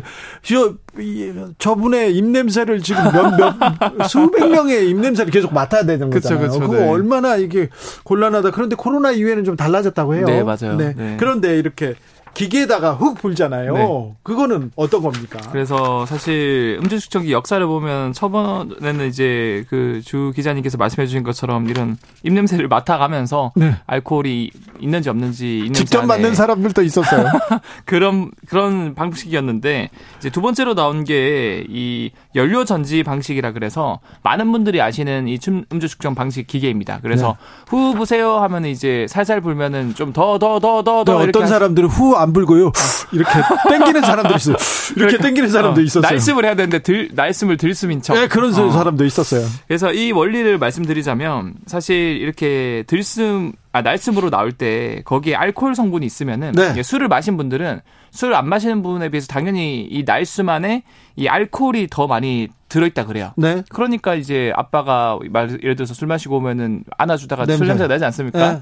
그러면 그게 이 음식 추천기에 전류가 흐르는 금속판이 있습니다. 네. 이 백금 양극판에 닿으면은 신호가 이게 삥삥삥 올리는군요. 어 맞아. 아세트산으로 산해서 전류가 더 많이 발생한다 그래요. 코로나 이후에는 그런데 네. 그 내리면은 저 부는 게 아니라 그냥 뭘 쏜답니다. 어, 맞아, 맞아. 그래요. 네. 그건 또 뭐예요? 그게 사실은, 어, 후 부는 방식 말고, 레이저를 쏴서 그냥 옷 입고 있어도 그냥 손 드세요 하면서 손 위에 쏘는 방식이 있거든요. 네네. 그게 최근에 어떻게 보면 차세대, 어, 음질 측정기인데, 예. 이거는 이제 적외선 흡수, 흡수 방식입니다. 그래서 이거에 대해서 짤막하게 설명을 드리자면, 어, 적외선 자체는 투과성이 되게 높아서, 네. 우리 옷도 투과하고 피부도 투과하고 혈액까지 들어간다 그래요. 네.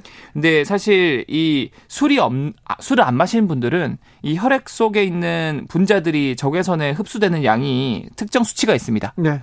근데 술을 마시면 이제 혈액 속에 알코올이 많이 들어가 있으니까 이 똑같은 적외선에 들어와도 흡수량이 달라진다 그래요. 네. 그래서 똑같은 알코올을 마셨어도 이 사람들이 또 흡수량이 다르고 그런 거에 따라서 적외선을 딱 쏘면은 네. 아이 혈액 속에 지금 저 알코올이 얼만큼 얼만큼 있 구나. 얼만큼 많이 마셨구나 이런 것들을 수치할 수 있대요. 근데 선생님, 네. 저는 맥주 한 잔이 주량입니다. 네. 한 잔이 주량이에요. 맥주 한 잔도 안 되는데 사실은 네, 네.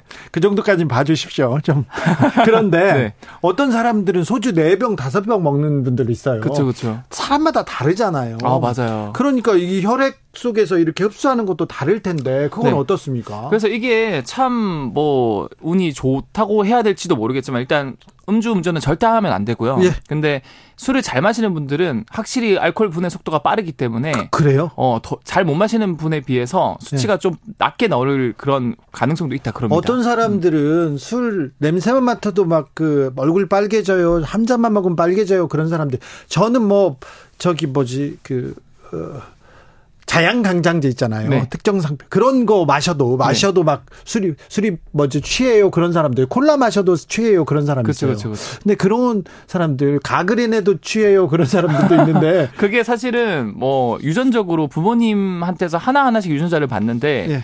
부모님 양쪽한테서 이 알코올을 보내주는 그 다음에 그 아세 이제 그 아세트알데하이드를 보내주는 효소가 네. 있거든요. 네. 그 효소를 둘 다 분해를 잘해주는 걸 엄마 아빠한테서 받았다. 네. 그런 분들은 술을 잘 분해하고요. 아, 네. 그 술고래가 되는 거죠. 아, 예. 근데 엄마나 아빠 둘 중 하나에서만 받고 하나는 효소가 기능을 잘 못하면은 네. 어중간하게 마시고요. 네. 근데 둘 다 효소가 기능을 못하는 걸 받으면은 네. 그분은 이제 술을 마셔도 계속 술이 혈액 속에 맴돌기 때문에 네. 당연히 상대적으로 음주 측정기를 하면 더 높게 나오고. 어, 우리 부모님은 저한테 이런 것도 안 주셨네. 오히려 좋은 근데, 거죠. 아니 근데 네. 우리 형은 잘 마시거든요. 아 그래요? 이건 또 뭔지. 그건 또 이제 도전면이 때문에 그런 걸 가질 수 있죠. 네. 휴가철에도 음주운전은 절대 하지 맙시다. 1985님 음주운전하면 안 됩니다. 특별히 지금 말입니다. 그런데요. 운전하면요. 지금은 네. 음주운전도 그렇지만 과속 카메라 있지 않습니까? 그렇죠, 그렇죠. 네. 이 과속 카메라가 많이 있잖아요. 시내 곳곳에 50km, 네, 30km. 네. 요거 조금 알려주십시오. 이 예방 차원입니다. 이거 네, 피해 가자는 건 아닙니다. 자, 네. 야, 자 어떻게 하는 겁니까? 네, 그래서 사실 단속 카메라 종류가 굉장히 많은데 네. 종류별로 제가 간략하게 설명드리자면 네. 첫 번째로 고정식 단속 카메라가 있습니다. 네. 이거 여러분들도 뭐 고속도로 가시거나 그렇죠. 할때 내비게이션에서 고정식 단속 카메라라고 알려줘요. 네. 어, 근데 이게 많은 분들이 단속 카메라 앞에 분명히 속도를 착 줄였는데도 네. 이 그 상품권이라고 그러나요? 그, 네네. 네. 그 세금 통지서가 통지서 그렇죠. 네. 그거를 받았다라고 이제 많은 분들이 얘기를 하는데 아니 카메라가 찍는 데서만 조금 줄이면 되는 거 아닙니까? 네, 그게 아닌 이유가 예? 사실 측정하는 게 카메라가 아니고요. 예. 이 카메라는 이미 어겼을 때 찍을지 말지를 판단하는 이 센서 이제 카메라 용도이고요. 예. 이 카메라 앞에 한 20, 30m 간격으로 이 온도 그 속도를 측정하는 센서가 두 개가 있습니다. 아, 그래요? 네. 그 카메라가 아니라 센서가 따로 있어요? 네, 그 카메라 앞에 아, 당연해. 네, 몇십 미터 앞에 한 2, 30m 간격으로 두 개의 센서가 있어서 네. 그거 곳을 이제 지나갈 때 이 속도를 잽니다. 아, 그래요? 그래서 이게 규정 속도 넘어갔다. 그럼 이제 카메라가 작동해서 이제 지키는 거고요. 자, 그, 그, 그 카메라는, 네, 알겠어요. 그리고요. 네. 두 번째는 레이더 고정식, 어, 단속 카메라인데요. 네. 요즘은 이제 기술이 발전해서 이 앞에서 말씀드린 이런 그 단속 카메라 대신에 레이더 방식을 씁니다. 네. 그래서 이게 2018년부터 도입이 되기 시작했는데 레이저 센서를 설치해서 이 하나의 카메라가 단속 카메라가 3차로 이상을 동시에 단속할 수 있다 그러고요. 예. 그리고 기존 카메라보다 약 6.4배 가량 높은 수치로 단속이 가능하고 갓길 단속 이런 것도 가능하다고 그러고요. 그래서 요즘에는 이런 레이더 방식, 레이저 형식을 이용한 레이더 방식 카메라로 바뀌어가고 있다 하고요. 네. 마지막으로 고속도로 등에서 가장 많이 보이는 이동식 과속 단속 카메라. 네. 그래서 이동식 카메라라고 또 이제 내비에서 말씀해 주는데 네. 이, 이 카메라는 1초에 400여 개에 달하는 레이저를 발사해서 차량에 발사해서 네. 이 레이저가 차량에 반사되어 돌아오는 시간으로 속도를 측정하고 이 측정 값이 규정 속도보다 높다면 가속으로 적발되는데 네. 근데 이거는 사실 그 이 카메라를 둘 박스 형태의 공간이 마련되어 있거든요. 있죠. 네. 그래서 그 카메라는 하나에 고정되어 있는 게 아니고 경찰 어, 예. 분께서 네. 이동하면서 설치를 해요. 네. 그래서 사실, 사실, 없는 데도 있어요. 맞아요. 그래서 카메라가 없는 일명 깡통 부스도 많은데 근데 실제로 이 부스 안에 단속 카메라가 있는지 없는지는 사실 가까이 가기 전까지는 알 수 없기 때문에 네. 일종의 이제 슈레딩거의 단속기라고 볼 수 있어서 항상 제한 속도를 지키는 습관이 필요하고요. 제가 옛날에 두바이에 네. 두바이에 취재 간 적이 있어요. 네. 두바이에서 아랍에미레이트까지 네. 아, 아랍에미레이트 쪽이 아부다비까지 네. 어, 운전할 일이 있었습니다. 네네. 근데 거기서 카메라를 이동식 카메라는 안 쓰고요. 네. 고정식인데 네. 고정식 우리나라처럼 이렇게 작은 이렇게 부스가 아니라 네. 헛간 같은 헛간 같은 데에서 이렇게 카메라를 찍는 그런 아, 곳이더라고요. 네. 가다가 제가 들려봤어요. 네. 근데 거기에 이렇게 카메라가 없더라고요. 아 그래서 야 이거 헛땅이구나, 네. 꽝이구나. 그래가지고 신나게 달렸죠. 그냥 막 달렸어요. 한 달 있다가요. 네. 아주 큰 상품권이 도착하셨나 보네요. 8장이 왔습니다. 과태료 영수증 8장이 왔습니다. 100달러짜리가 8장 왔었어요. 절대로 과속 절대 과속 안 됩니다. 그냥 네. 제한 속도 지키는 게 네. 매우 중요합니다. 제 친구 중에서는 이 이동식 카메라라고 하니까 아, 이 이동식이란 분께서 굉장히 카메라 잘 만드는구나. 에이, 그거는 또 이거는 또 언제적에 USB도 이동식 유행 USB라 이라고. 아무튼 제한 속도 지키는 습관이 필요합니다. 네. 무리하게 노란불에 이렇게 가시면 안 되고요. 네네. 그렇죠? 그리고 마지막으로 사실 신호위반 단속 카메라도 있지 않습니까? 네? 그 원리도 제가 짧게 설명드리자면 사실 신호위반 단속 카메라는 교차로나 횡단보도 앞에 있는 교통신호와 연계해서 예. 뭐 가속을 했냐, 신호위반을 했냐, 꼬리 물기를 했냐 이런 걸 단속하는데 이 원리는 딱 적색 신호로 바뀌면은 그 순간부터 지금 아 그때 찍어요? 0.01초에서 1초 이내로 신호 단속이 시작된다 그래요. 예. 그래서 교차로를 완전히 통과하는 장면까지 촬영이 되는데 사실 이 단속 기준 시간이 조금씩 다르다 그래요. 예. 그래서 절대 꼬리 물기나 노란불에 무리하게 통과하려고 하지 마시고 안전 운전, 방어 운전을 하셨으면 합니다. 네. 네. 과속 절대 네, 안 됩니다. 네. 위험합니다. 도로 위에서는 언제나 적정 속도 안전 운전 하시기 바랍니다. 네. 휴가철 이동 많은데요. 안전 운전 부탁드리겠습니다. 과속 안 됩니다. 이선호 엑소쌤 감사합니다. 네, 감사합니다. 교통정보센터 다녀올게요. 정현정 씨.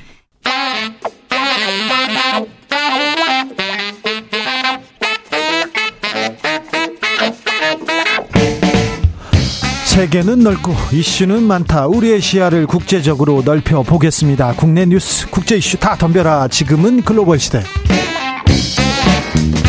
국제적 토크의 세계로 들어가 보겠습니다. 군사 외교 안보 전문가 김종대 전 의원. 안녕하십니까. 세계적인 평론 스케일 임상훈 인문결 연구소장 어서 오세요. 안녕하십니까. 날이 더운데 고생이 많으십니다. 네. 이것부터 물어봐야 될 것 같습니다. 네.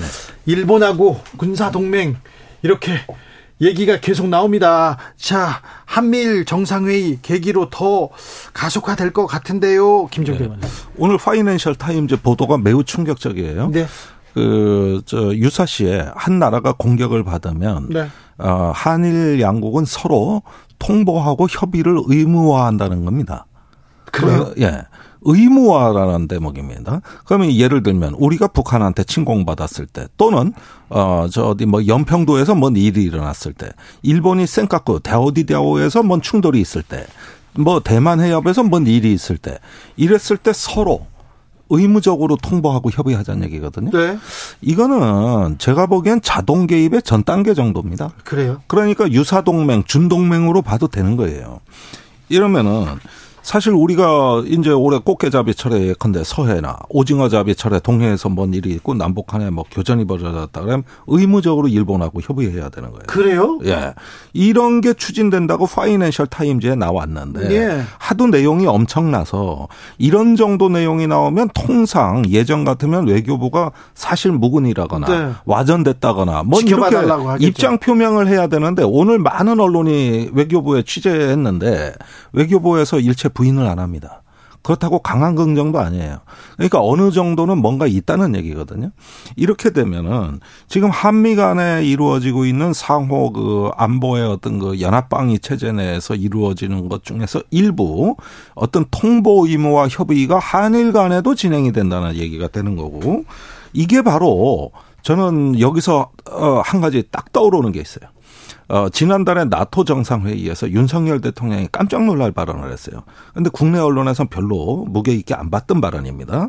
그 아시아 태평양 4개국 정상 기자회견 자리에서 윤 대통령께서 그 나토와 협력해서 우리 네 나라, 즉 아시아 태평양 초청국 한국, 일본, 호주, 뉴질랜드 이 네 나라가 집단 안보 체제를 강화해야 된다고 얘기를 했거든요. 그 말이 아시아 지도자 중에 처음 나온 발언이거든요. 예. 그런데 이번에 파이낸셜 타임즈 보도를 보면은 한미일이 집단 안보 체제로 진화하고 있다. 그러니까 그때 당시 발언하고 연결이 된다 이겁니다.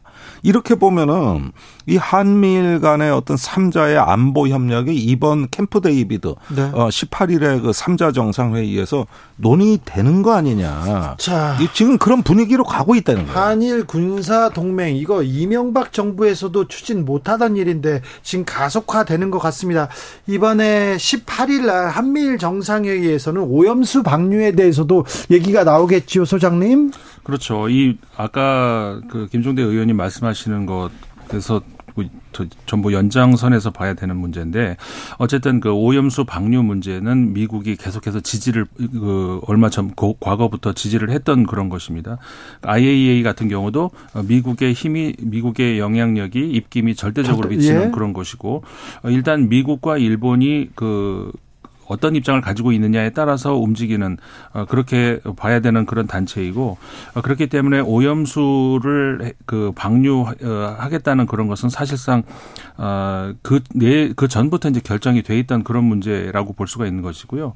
근데 이런 것들이 그러니까 지난주에도 제가 여기서 이 자리에서 말씀을 드렸던 것 같습니다. 그 어, 한국 한반도에 주둔하고 있는 그 유엔군 사령부 같은 경우에 지금까지는 이제 미국에서 어느 정도까지 미국이 미국만 이제 거기서 이제 그 관여를 하고 있었는데 주로 어, 영국, 캐나다 등등 이런 나라들이 이제 참여를 하다가 이런 것들이 어떤 그 일본도 서서히 여기 참여를 해야 되는 것 아니냐라는 그런 어떤 그, 자, 그 분위기로 흘러가고 있고 그런 발언이 처음 나왔다는 것. 일본군이 모종의 역할을 해야 된다라는 그런 이야기가 나오기 시작했다는 그런 말씀도 드렸었는데 저는 좀 전에 그 문제를 포함을 해서 그 냄비 속에 개구리 있잖아요. 그 네. 생각이 들기 시작을 해요. 그러니까 처음에 살짝 가해라는 거는 어 뜨거워지네라는 정도로 그냥 끝나지만 이게 나중에는 그냥 적응이 돼 면 면 그냥 면역이 돼 버려요. 그리고 조금 이따 열을 더 가열하면은 어 좀 더더 뜨거워져네 하지만 조금 있으면 또 그게 그냥 정상이 되어버립니다. 이런 식으로 나중에 가다 보면은 90도, 100도까지도 가는 거라는 것이죠. 지금 이 저 일본의 한반도 진출 이게 처음에는 에이 말도 안 돼 하던 이야기죠. 하나씩 하나씩 지금 이렇게 한 단계 한 단계 이제는 정부도 부인하지도 않아요. 그 물론 그 지금 제가 말씀드린 걸 정부가 얘기했다는 얘기는 아니고 어 일련의 어떤 그런 그 한국과 일본의 어떤 군사 동맹 체제가 조금씩 조금씩 앞으로 더 나간다는 거 이런 것이 그 지금 일본하고 한국하고 역사 문제가 완전히 해결이 안 된 상태라는 것이 문제라는 거거든요. 그 두 나라의 관계가 정확하게 그 정립이 되어야지 않는 예를 들어서 유럽 같은 경우에는 경우가 많이 다르죠. 예를 들어서 독일 같은 경우도 국경 분쟁이 분명히 있었어요. 오데르 나이센 선이라고 해서 폴란드하고 그 영토 분쟁이 있었음에도 불구하고 어, 결국 유럽의 통합을 위해서는 독일이 포기를 하자라는 그런 독일 내부에서도 그런 그, 그 공감대가 있었고 어, 프랑스의 압력도 있었고 이런 것 때문에 그런 것이 정리가 됐기 때문에 그 다음에 그 유럽 연합이 가능했던 거거든요. 일본하고 당연히 우리가 그 좋은 그 협력 관계, 동맹 관계 있을 수 있죠. 근데 그런 역사적인 그 과제가 해결되지 않은 상태에서 된다는 그게 문제가 된다는 겁니다. 네. 근데 요 부분은 조금 면밀하게 봐야 될 점이 하나 남아 있는 게 주로 윤석열 대통령이 적극적입니다. 기시다 총리보다. 이 한일 그 준동맹의 형성에 대해서 사실 저번에 이미 조짐이 있었어요. 4월에 한미 정상회담에서 워싱턴 선언이 발표됩니다. 네. 그리고 나서 귀국을 해가지고 기시다 총리가 그 다음 달에 한국에 와요. 네. 그래서 한일 정상회담이 열렸는데 여기서 뜻밖의 상황이 펼쳐집니다. 윤석열 대통령이 그 NCG라고 하는 핵협의 그룹에 일본도 들어오라 그랬어요.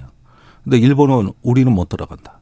우리는 비핵 국가고 이미 미국의 해구상 공약이 충분하기 때문에 그런 거 필요 없다. 이랬단 말이에요. 네. 그러니까 계속 일본을 끌어들이려고 하는 게 한국이었어요. 네. 이번에도 마찬가지예요. 이번에 이 저기 한일 간의 그 통보 의무화 한다는 이야기도 제가 보기엔 일본의 요구를 하기보다 한국의 요구라고 봐야 됩니다. 그러면은 일본이 오는 게 두려운 게 아니라 불러들이고 있는 우리 자신이 두려운 거예요. 우리 자신이 지금 이상하게 된 거란 말이죠. 예. 자, 북한에 러시아 국방부 장관이 이렇게 네. 방문했습니다. 음. 그 이후에 이게 무기를 제공했을 것이다. 무기에 대해서 논의가 있었을 것이다.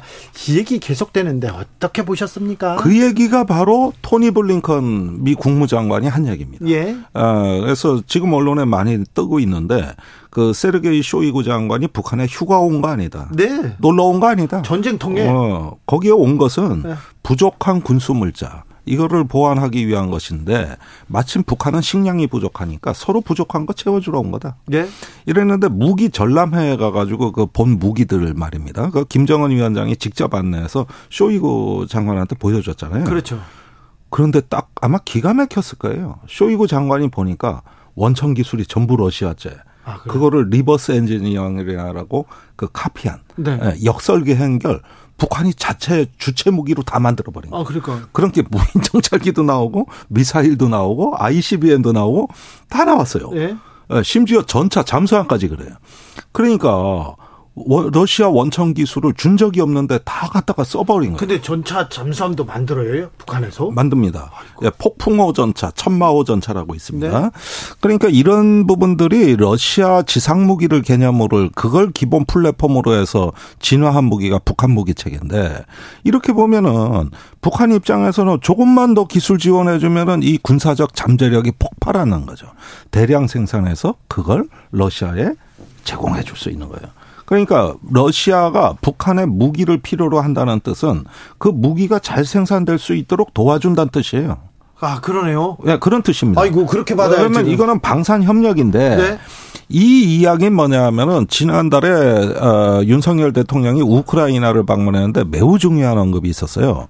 그 젤렌스키 대통령한테 우크라이나의 방위 능력 향상을 위해 방산 협력을 하겠다고. 네, 네.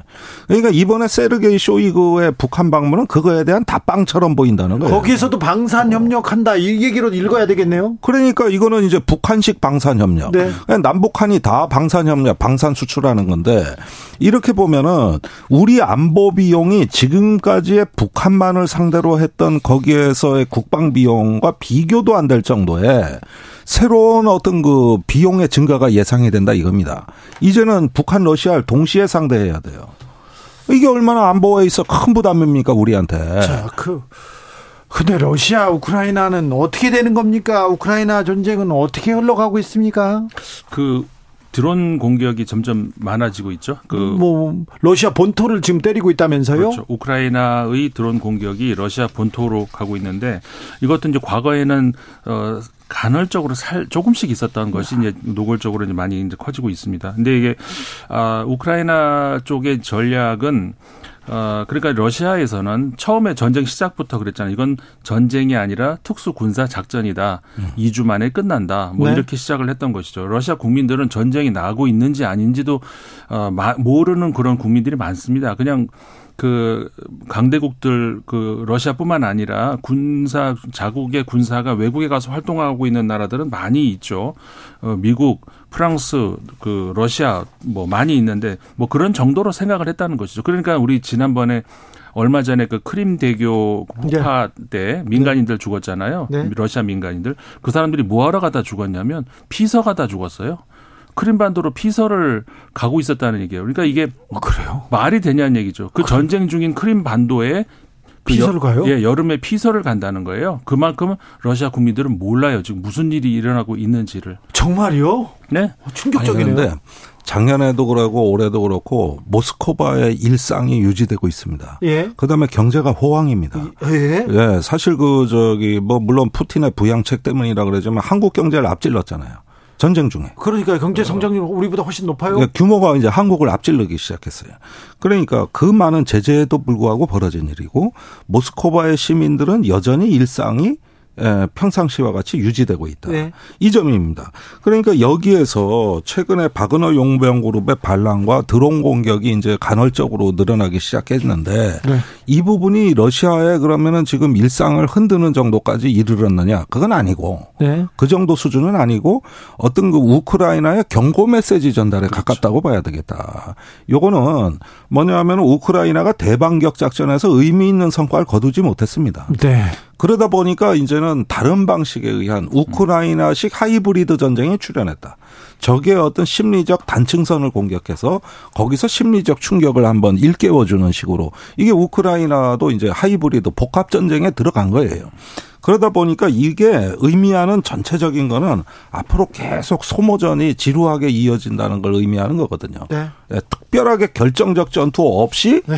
계속 전쟁은 이어지는 이런 양상이 되는 거죠. 그랬을 때 우크라이나가 좀 유리하지 않은 그런 상황으로 갈 수가 있는 것이 그래요? 미국의 의사가 절대적인데 우크라이나 입장에서는 그 내년에 그 모두 대선이 있지 않습니까? 네. 우크라이나, 러시아, 미국 다 대선이 있는데 그 상대적으로 어디가 제일 영향을 많이 받겠습니까? 미국이죠. 예. 명, 그 러시아 같은 경우에는 그 전쟁이 아무 영향을 안 미치죠. 그렇죠. 오히려 뭐 푸틴한테 오히려 예 그렇습니다. 네. 지금 그 긍정적 지지율이 단단하거든요. 지지율에는 긍정적. 네. 이게 긍정이라고 얘기하긴 좀 그렇습니다만 그걸 이용하죠. 그렇죠. 네. 그런데 이제 저 바이든 대통령 같은 경우에는 그렇지가 않아요. 네. 과거에도 여러 미국 입장에서는 그런 전례가 있었죠. 그 아프가니스탄도 그랬었고 그, 그 과거에 베트남도 있었고 어저그저 대선을 앞두는 입장에서 바이든 점점 이렇게 초조해지는 것은 바이든 대통령입니다. 네. 그렇기 때문에 결국 그 우크라이나 입장에서 굉장히 초조해질 수 있다는 것이죠. 소장님, 네. 니제르에서 쿠데타가 일어났습니다. 그래서 네. 프랑스를 비롯한 유럽 국가 자국민 대피령 내려졌는데요. 네. 어떻게 봐야 됩니까? 그 니제르가 그 사하라 사막 이남에 그러니까 음. 그 사하라 위쪽은 그 베르베르족이 이제 주로 있는 그런 그 한마디로 이슬람교도들의 국가들 아닙니까? 네. 근데 그 밑으로는 이제 흔히 우리가 말하는 원래 아프리카 사람들 그 사람들이 살고 있는 그런 지역이고 문화가 이제 많이 다릅니다. 아 그리고 이제 프랑스가 원래 과거에 이제 식민지를 경영을 했는데 서아프리카 쪽으로 했었죠. 네. 그 대표적인 나라가 지금 그 니제르 거기입니다. 근데 그 외에도 부르키나파소, 말리 이런 국 국자 국가들의 그 영향력이 이제 프랑스가 강했는데 어, 점점 그 나라들에서 이제 이걸 벗어나려고 하는 이런 게 많이 있어요. 근데 네. 이게 결국 국내 문제하고 연결이 되면서 군사 쿠데타로 계속 이어지는데 어, 최근에 이제 부르키나파소나 말리 이런 나라들 군사 쿠데타 일어나고 하면서 프랑스가 서서히 발을 이제 빼기 시작을 해요. 아프리카에서 지친 네. 거죠. 네. 근데 니제르는 좀 달라요. 니제르는 어떻게 보면은 아프리카로 향하는 어떻게 보면 거의 거점이라 다름 없단 말이죠. 거기다가 또 저기 지하 자원이 많다면서요. 아이고 어마어마하죠. 그렇기 때문에 거기서는 발을 뺄 수가 없는 최후의 거점이라고 남겨준 그 상황에서 거기서 쿠데타가 났다는 것 때문에 그리고 이번에 이제 쿠데타 이후에 친 쿠데타 그 시위대에 러시아 국기가 등장을 하기 시작했다는 것이죠. 그래요? 네. 음. 러시아 국기를 흔들어요.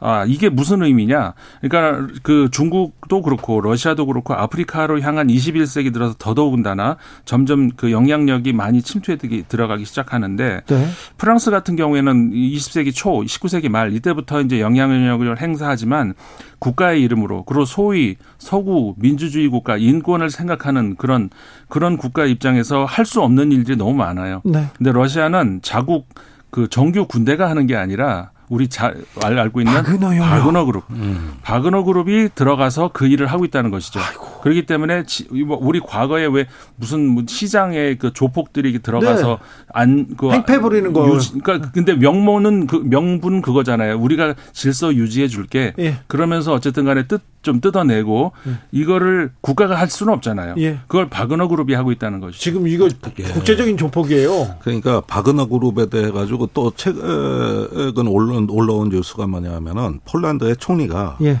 저 그룹 벨라루시에 있는 거 진짜 못 견디겠다는 거예요. 예. 계속 자극하고 있죠. 두 시간이면은 바, 저기 바르샤바 점령한다. 저 바그너 용병 그룹이 벨라루시에 있으면 이러니까 전에 없던 공포가 고조돼 가지고 지금 뭐, 뭐 의도적으로 공포를 조장하는지 모르겠습니다만은 이 바그너 그룹 벨라루시에 있는 거에 대한 스트레스가 폴란드가 굉장히 심하다는 거예요. 오, 그리고는 뭐 정치적 책임도 없고 부담도 안 지고 그러니까요. 나 몰라 이렇게 러시아에서는 그렇죠. 러시아에서 듣고. 우리가 통제한 거 아니죠. 그렇죠. 네. 이게 바로 회색지대 전쟁입니다. 음. 그런데 바그너 그룹은 항공기하고 미사일을 운용할 수 있는 군대입니다. 네. 이게 뭐 게릴라전만 하는 거 아닙니다. 네. 거기에다가 각종 미디어는 얼마나 능수능란하게 다릅니까? 아니 미국의 대선에 개입한 그룹이에요. 아니 그런데요. 네. 전쟁은요. 이 평화는요. 아주 작은 곳에서 깨지기 음. 시작하거든요. 네. 전쟁은 아주 작은 것에서 불붙기 시작하지 않습니까? 네. 걱정이네요. 그렇죠. 그러니까 이번에 그 저기 프리고진이 어그 제거된 것이 아니라 오히려 푸틴에 의해 가지고 그 생명이 연장되었고 지금은 오히려 더 활개치게 생겼어요. 그러니까 이런 어떤 사적 용병 그룹 간의 군벌 투쟁도 벌어지고 있고 그리고 사실 이게 러시아만 하는 거 아닙니다. 이 원조는 미국이에요. 그 이라크 아프가니스탄 전쟁 때 네. 얼마나 많은 사설 기업 군사 기업들 역성했습니까? 네. 예. 그래 가지고 이게 지금 전 세계 그 활개를 치면서 어마어마한 그 시장을 창출해냈는데 그게 한국의 국방비보다 많습니다. 이 전 세계 사설 용병 기업들 그 저기 시장 규모가 이제 정보 기업까지도 있죠. 예, 몇 배라 그래요? 지금은 하, 몇 평, 배입니다. 몇 평화에는 정말 큰 위험 요소인데요. 그러니까 우리는 전쟁은 국가의 고유 기능이라고 뭐 믿었고 네, 네. 국가는 폭력을 합법적으로 독점하는 기관이라고 생각하고 근대 질서를 이해했는데 그 기본 상식이 깨진다는 겁니다. 맞습니다. 그렇게 되면 전쟁이 어떻게 되느냐? 불신이 커지고 위험이 커지고 공포가 커지면 어떻게 되느냐? 국가가 각자 도생하고 걸어 잠그는 거죠. 음. 점점 이렇게 외부의 개방이 어렵고 또 상대방과 협상도 어려워지는 거예요. 그러니까 전쟁의 신에 에, 자동적으로 끌려 들어가는 거예요. 예, 이게 네. 그런 어떤 그 고약한 구조로 이루어지는 전쟁. 이걸 일명 뭐 국제 정치에서 더러운 전쟁이라는 용어도 있습니다. 이 더러운 전쟁의 시대에 지금 우리가 진입한 거 아닌가 이런 우려가 아 저는 이미 그렇게 돼가고 있다고 봐요. 이미 그러니까 그렇게 됐어요. 그 우크라이나 전쟁이 그 유럽의 그 동쪽에서 그 벌어지는 어떤 그 우리와는 거리가 먼 것 같은 그런 전쟁이었다고 생각이 했었는데 전혀 아니에요. 이게 지금 그리고 지금 최근에 발생했던 니제 실제로 쿠데타도 그냥 아프리카 먼 나라에서 있었던 일이라고 생각할 수 있는데 그러니까 그냥 단순한 쿠데타인가 보다 했는데 그게 또 아니네요. 아니죠. 네. 이다 이어져 있어요. 그렇죠. 이어져 있습니다. 우크라이나 전쟁의 국제적 확산이라고 봐야 되는 것이고 음. 그렇게 되면서 태평양 지대까지 인도 태평양 지대까지 프랑스가 최근에 그런 것도 있었죠. 북한하고 프랑스하고 언쟁이 있었잖아요. 왜, 왜 그래요? 그러니까는 프랑스가 서서히 그 인도 태평양 지역으로도 왜냐하면 명분은 또그 그 인도 태평양 지역에 프랑스 국민들 많이 살아요. 네. 그러니까 그 자국 국민들 보호 그 명분을 두고 있지만 어쨌든간 이 지역으로 프랑스도 확산을 지금 확장을 하고 있는 그런 상황이라는 것이죠. 그걸 북한이 이제 눈치를 채고 사실은 중국이 엄청난 스트레스를 느끼고 있어요. 네. 이번에 캠프 데이비드 한미일 정상회담도 중국의 최고 관심사입니다. 제가 중국에 지난주 가서 분명히 그걸 봤어요. 네. 엄청나게 민감해요. 그러니까 지금 동아시아에 철의 장막이 세워지고 있단 말이에요. 예. 한미일 대 북중러라고. 이게 이게 냉전 시대나 상상했던 그 철의 장막이 지금 건설되고 있어요. 이거 지금 굉장히 민감한 거지. 우리가만 동맹 잘한다고 끝나는 거 아닙니다. 이건 지금은 전략의 판을 봐야 돼요. 지정학을 봐야 돼요. 한반도는 이 평화의 안전판이 매우 좀 취약한데 음. 하, 현명하게 좀 해결해야 되는데 외교로 풀어야 되는데 김종대, 임상훈 두 분 감사합니다. 고맙습니다. 저는 내일 오후 5시 5분에 돌아옵니다. 주진우였습니다.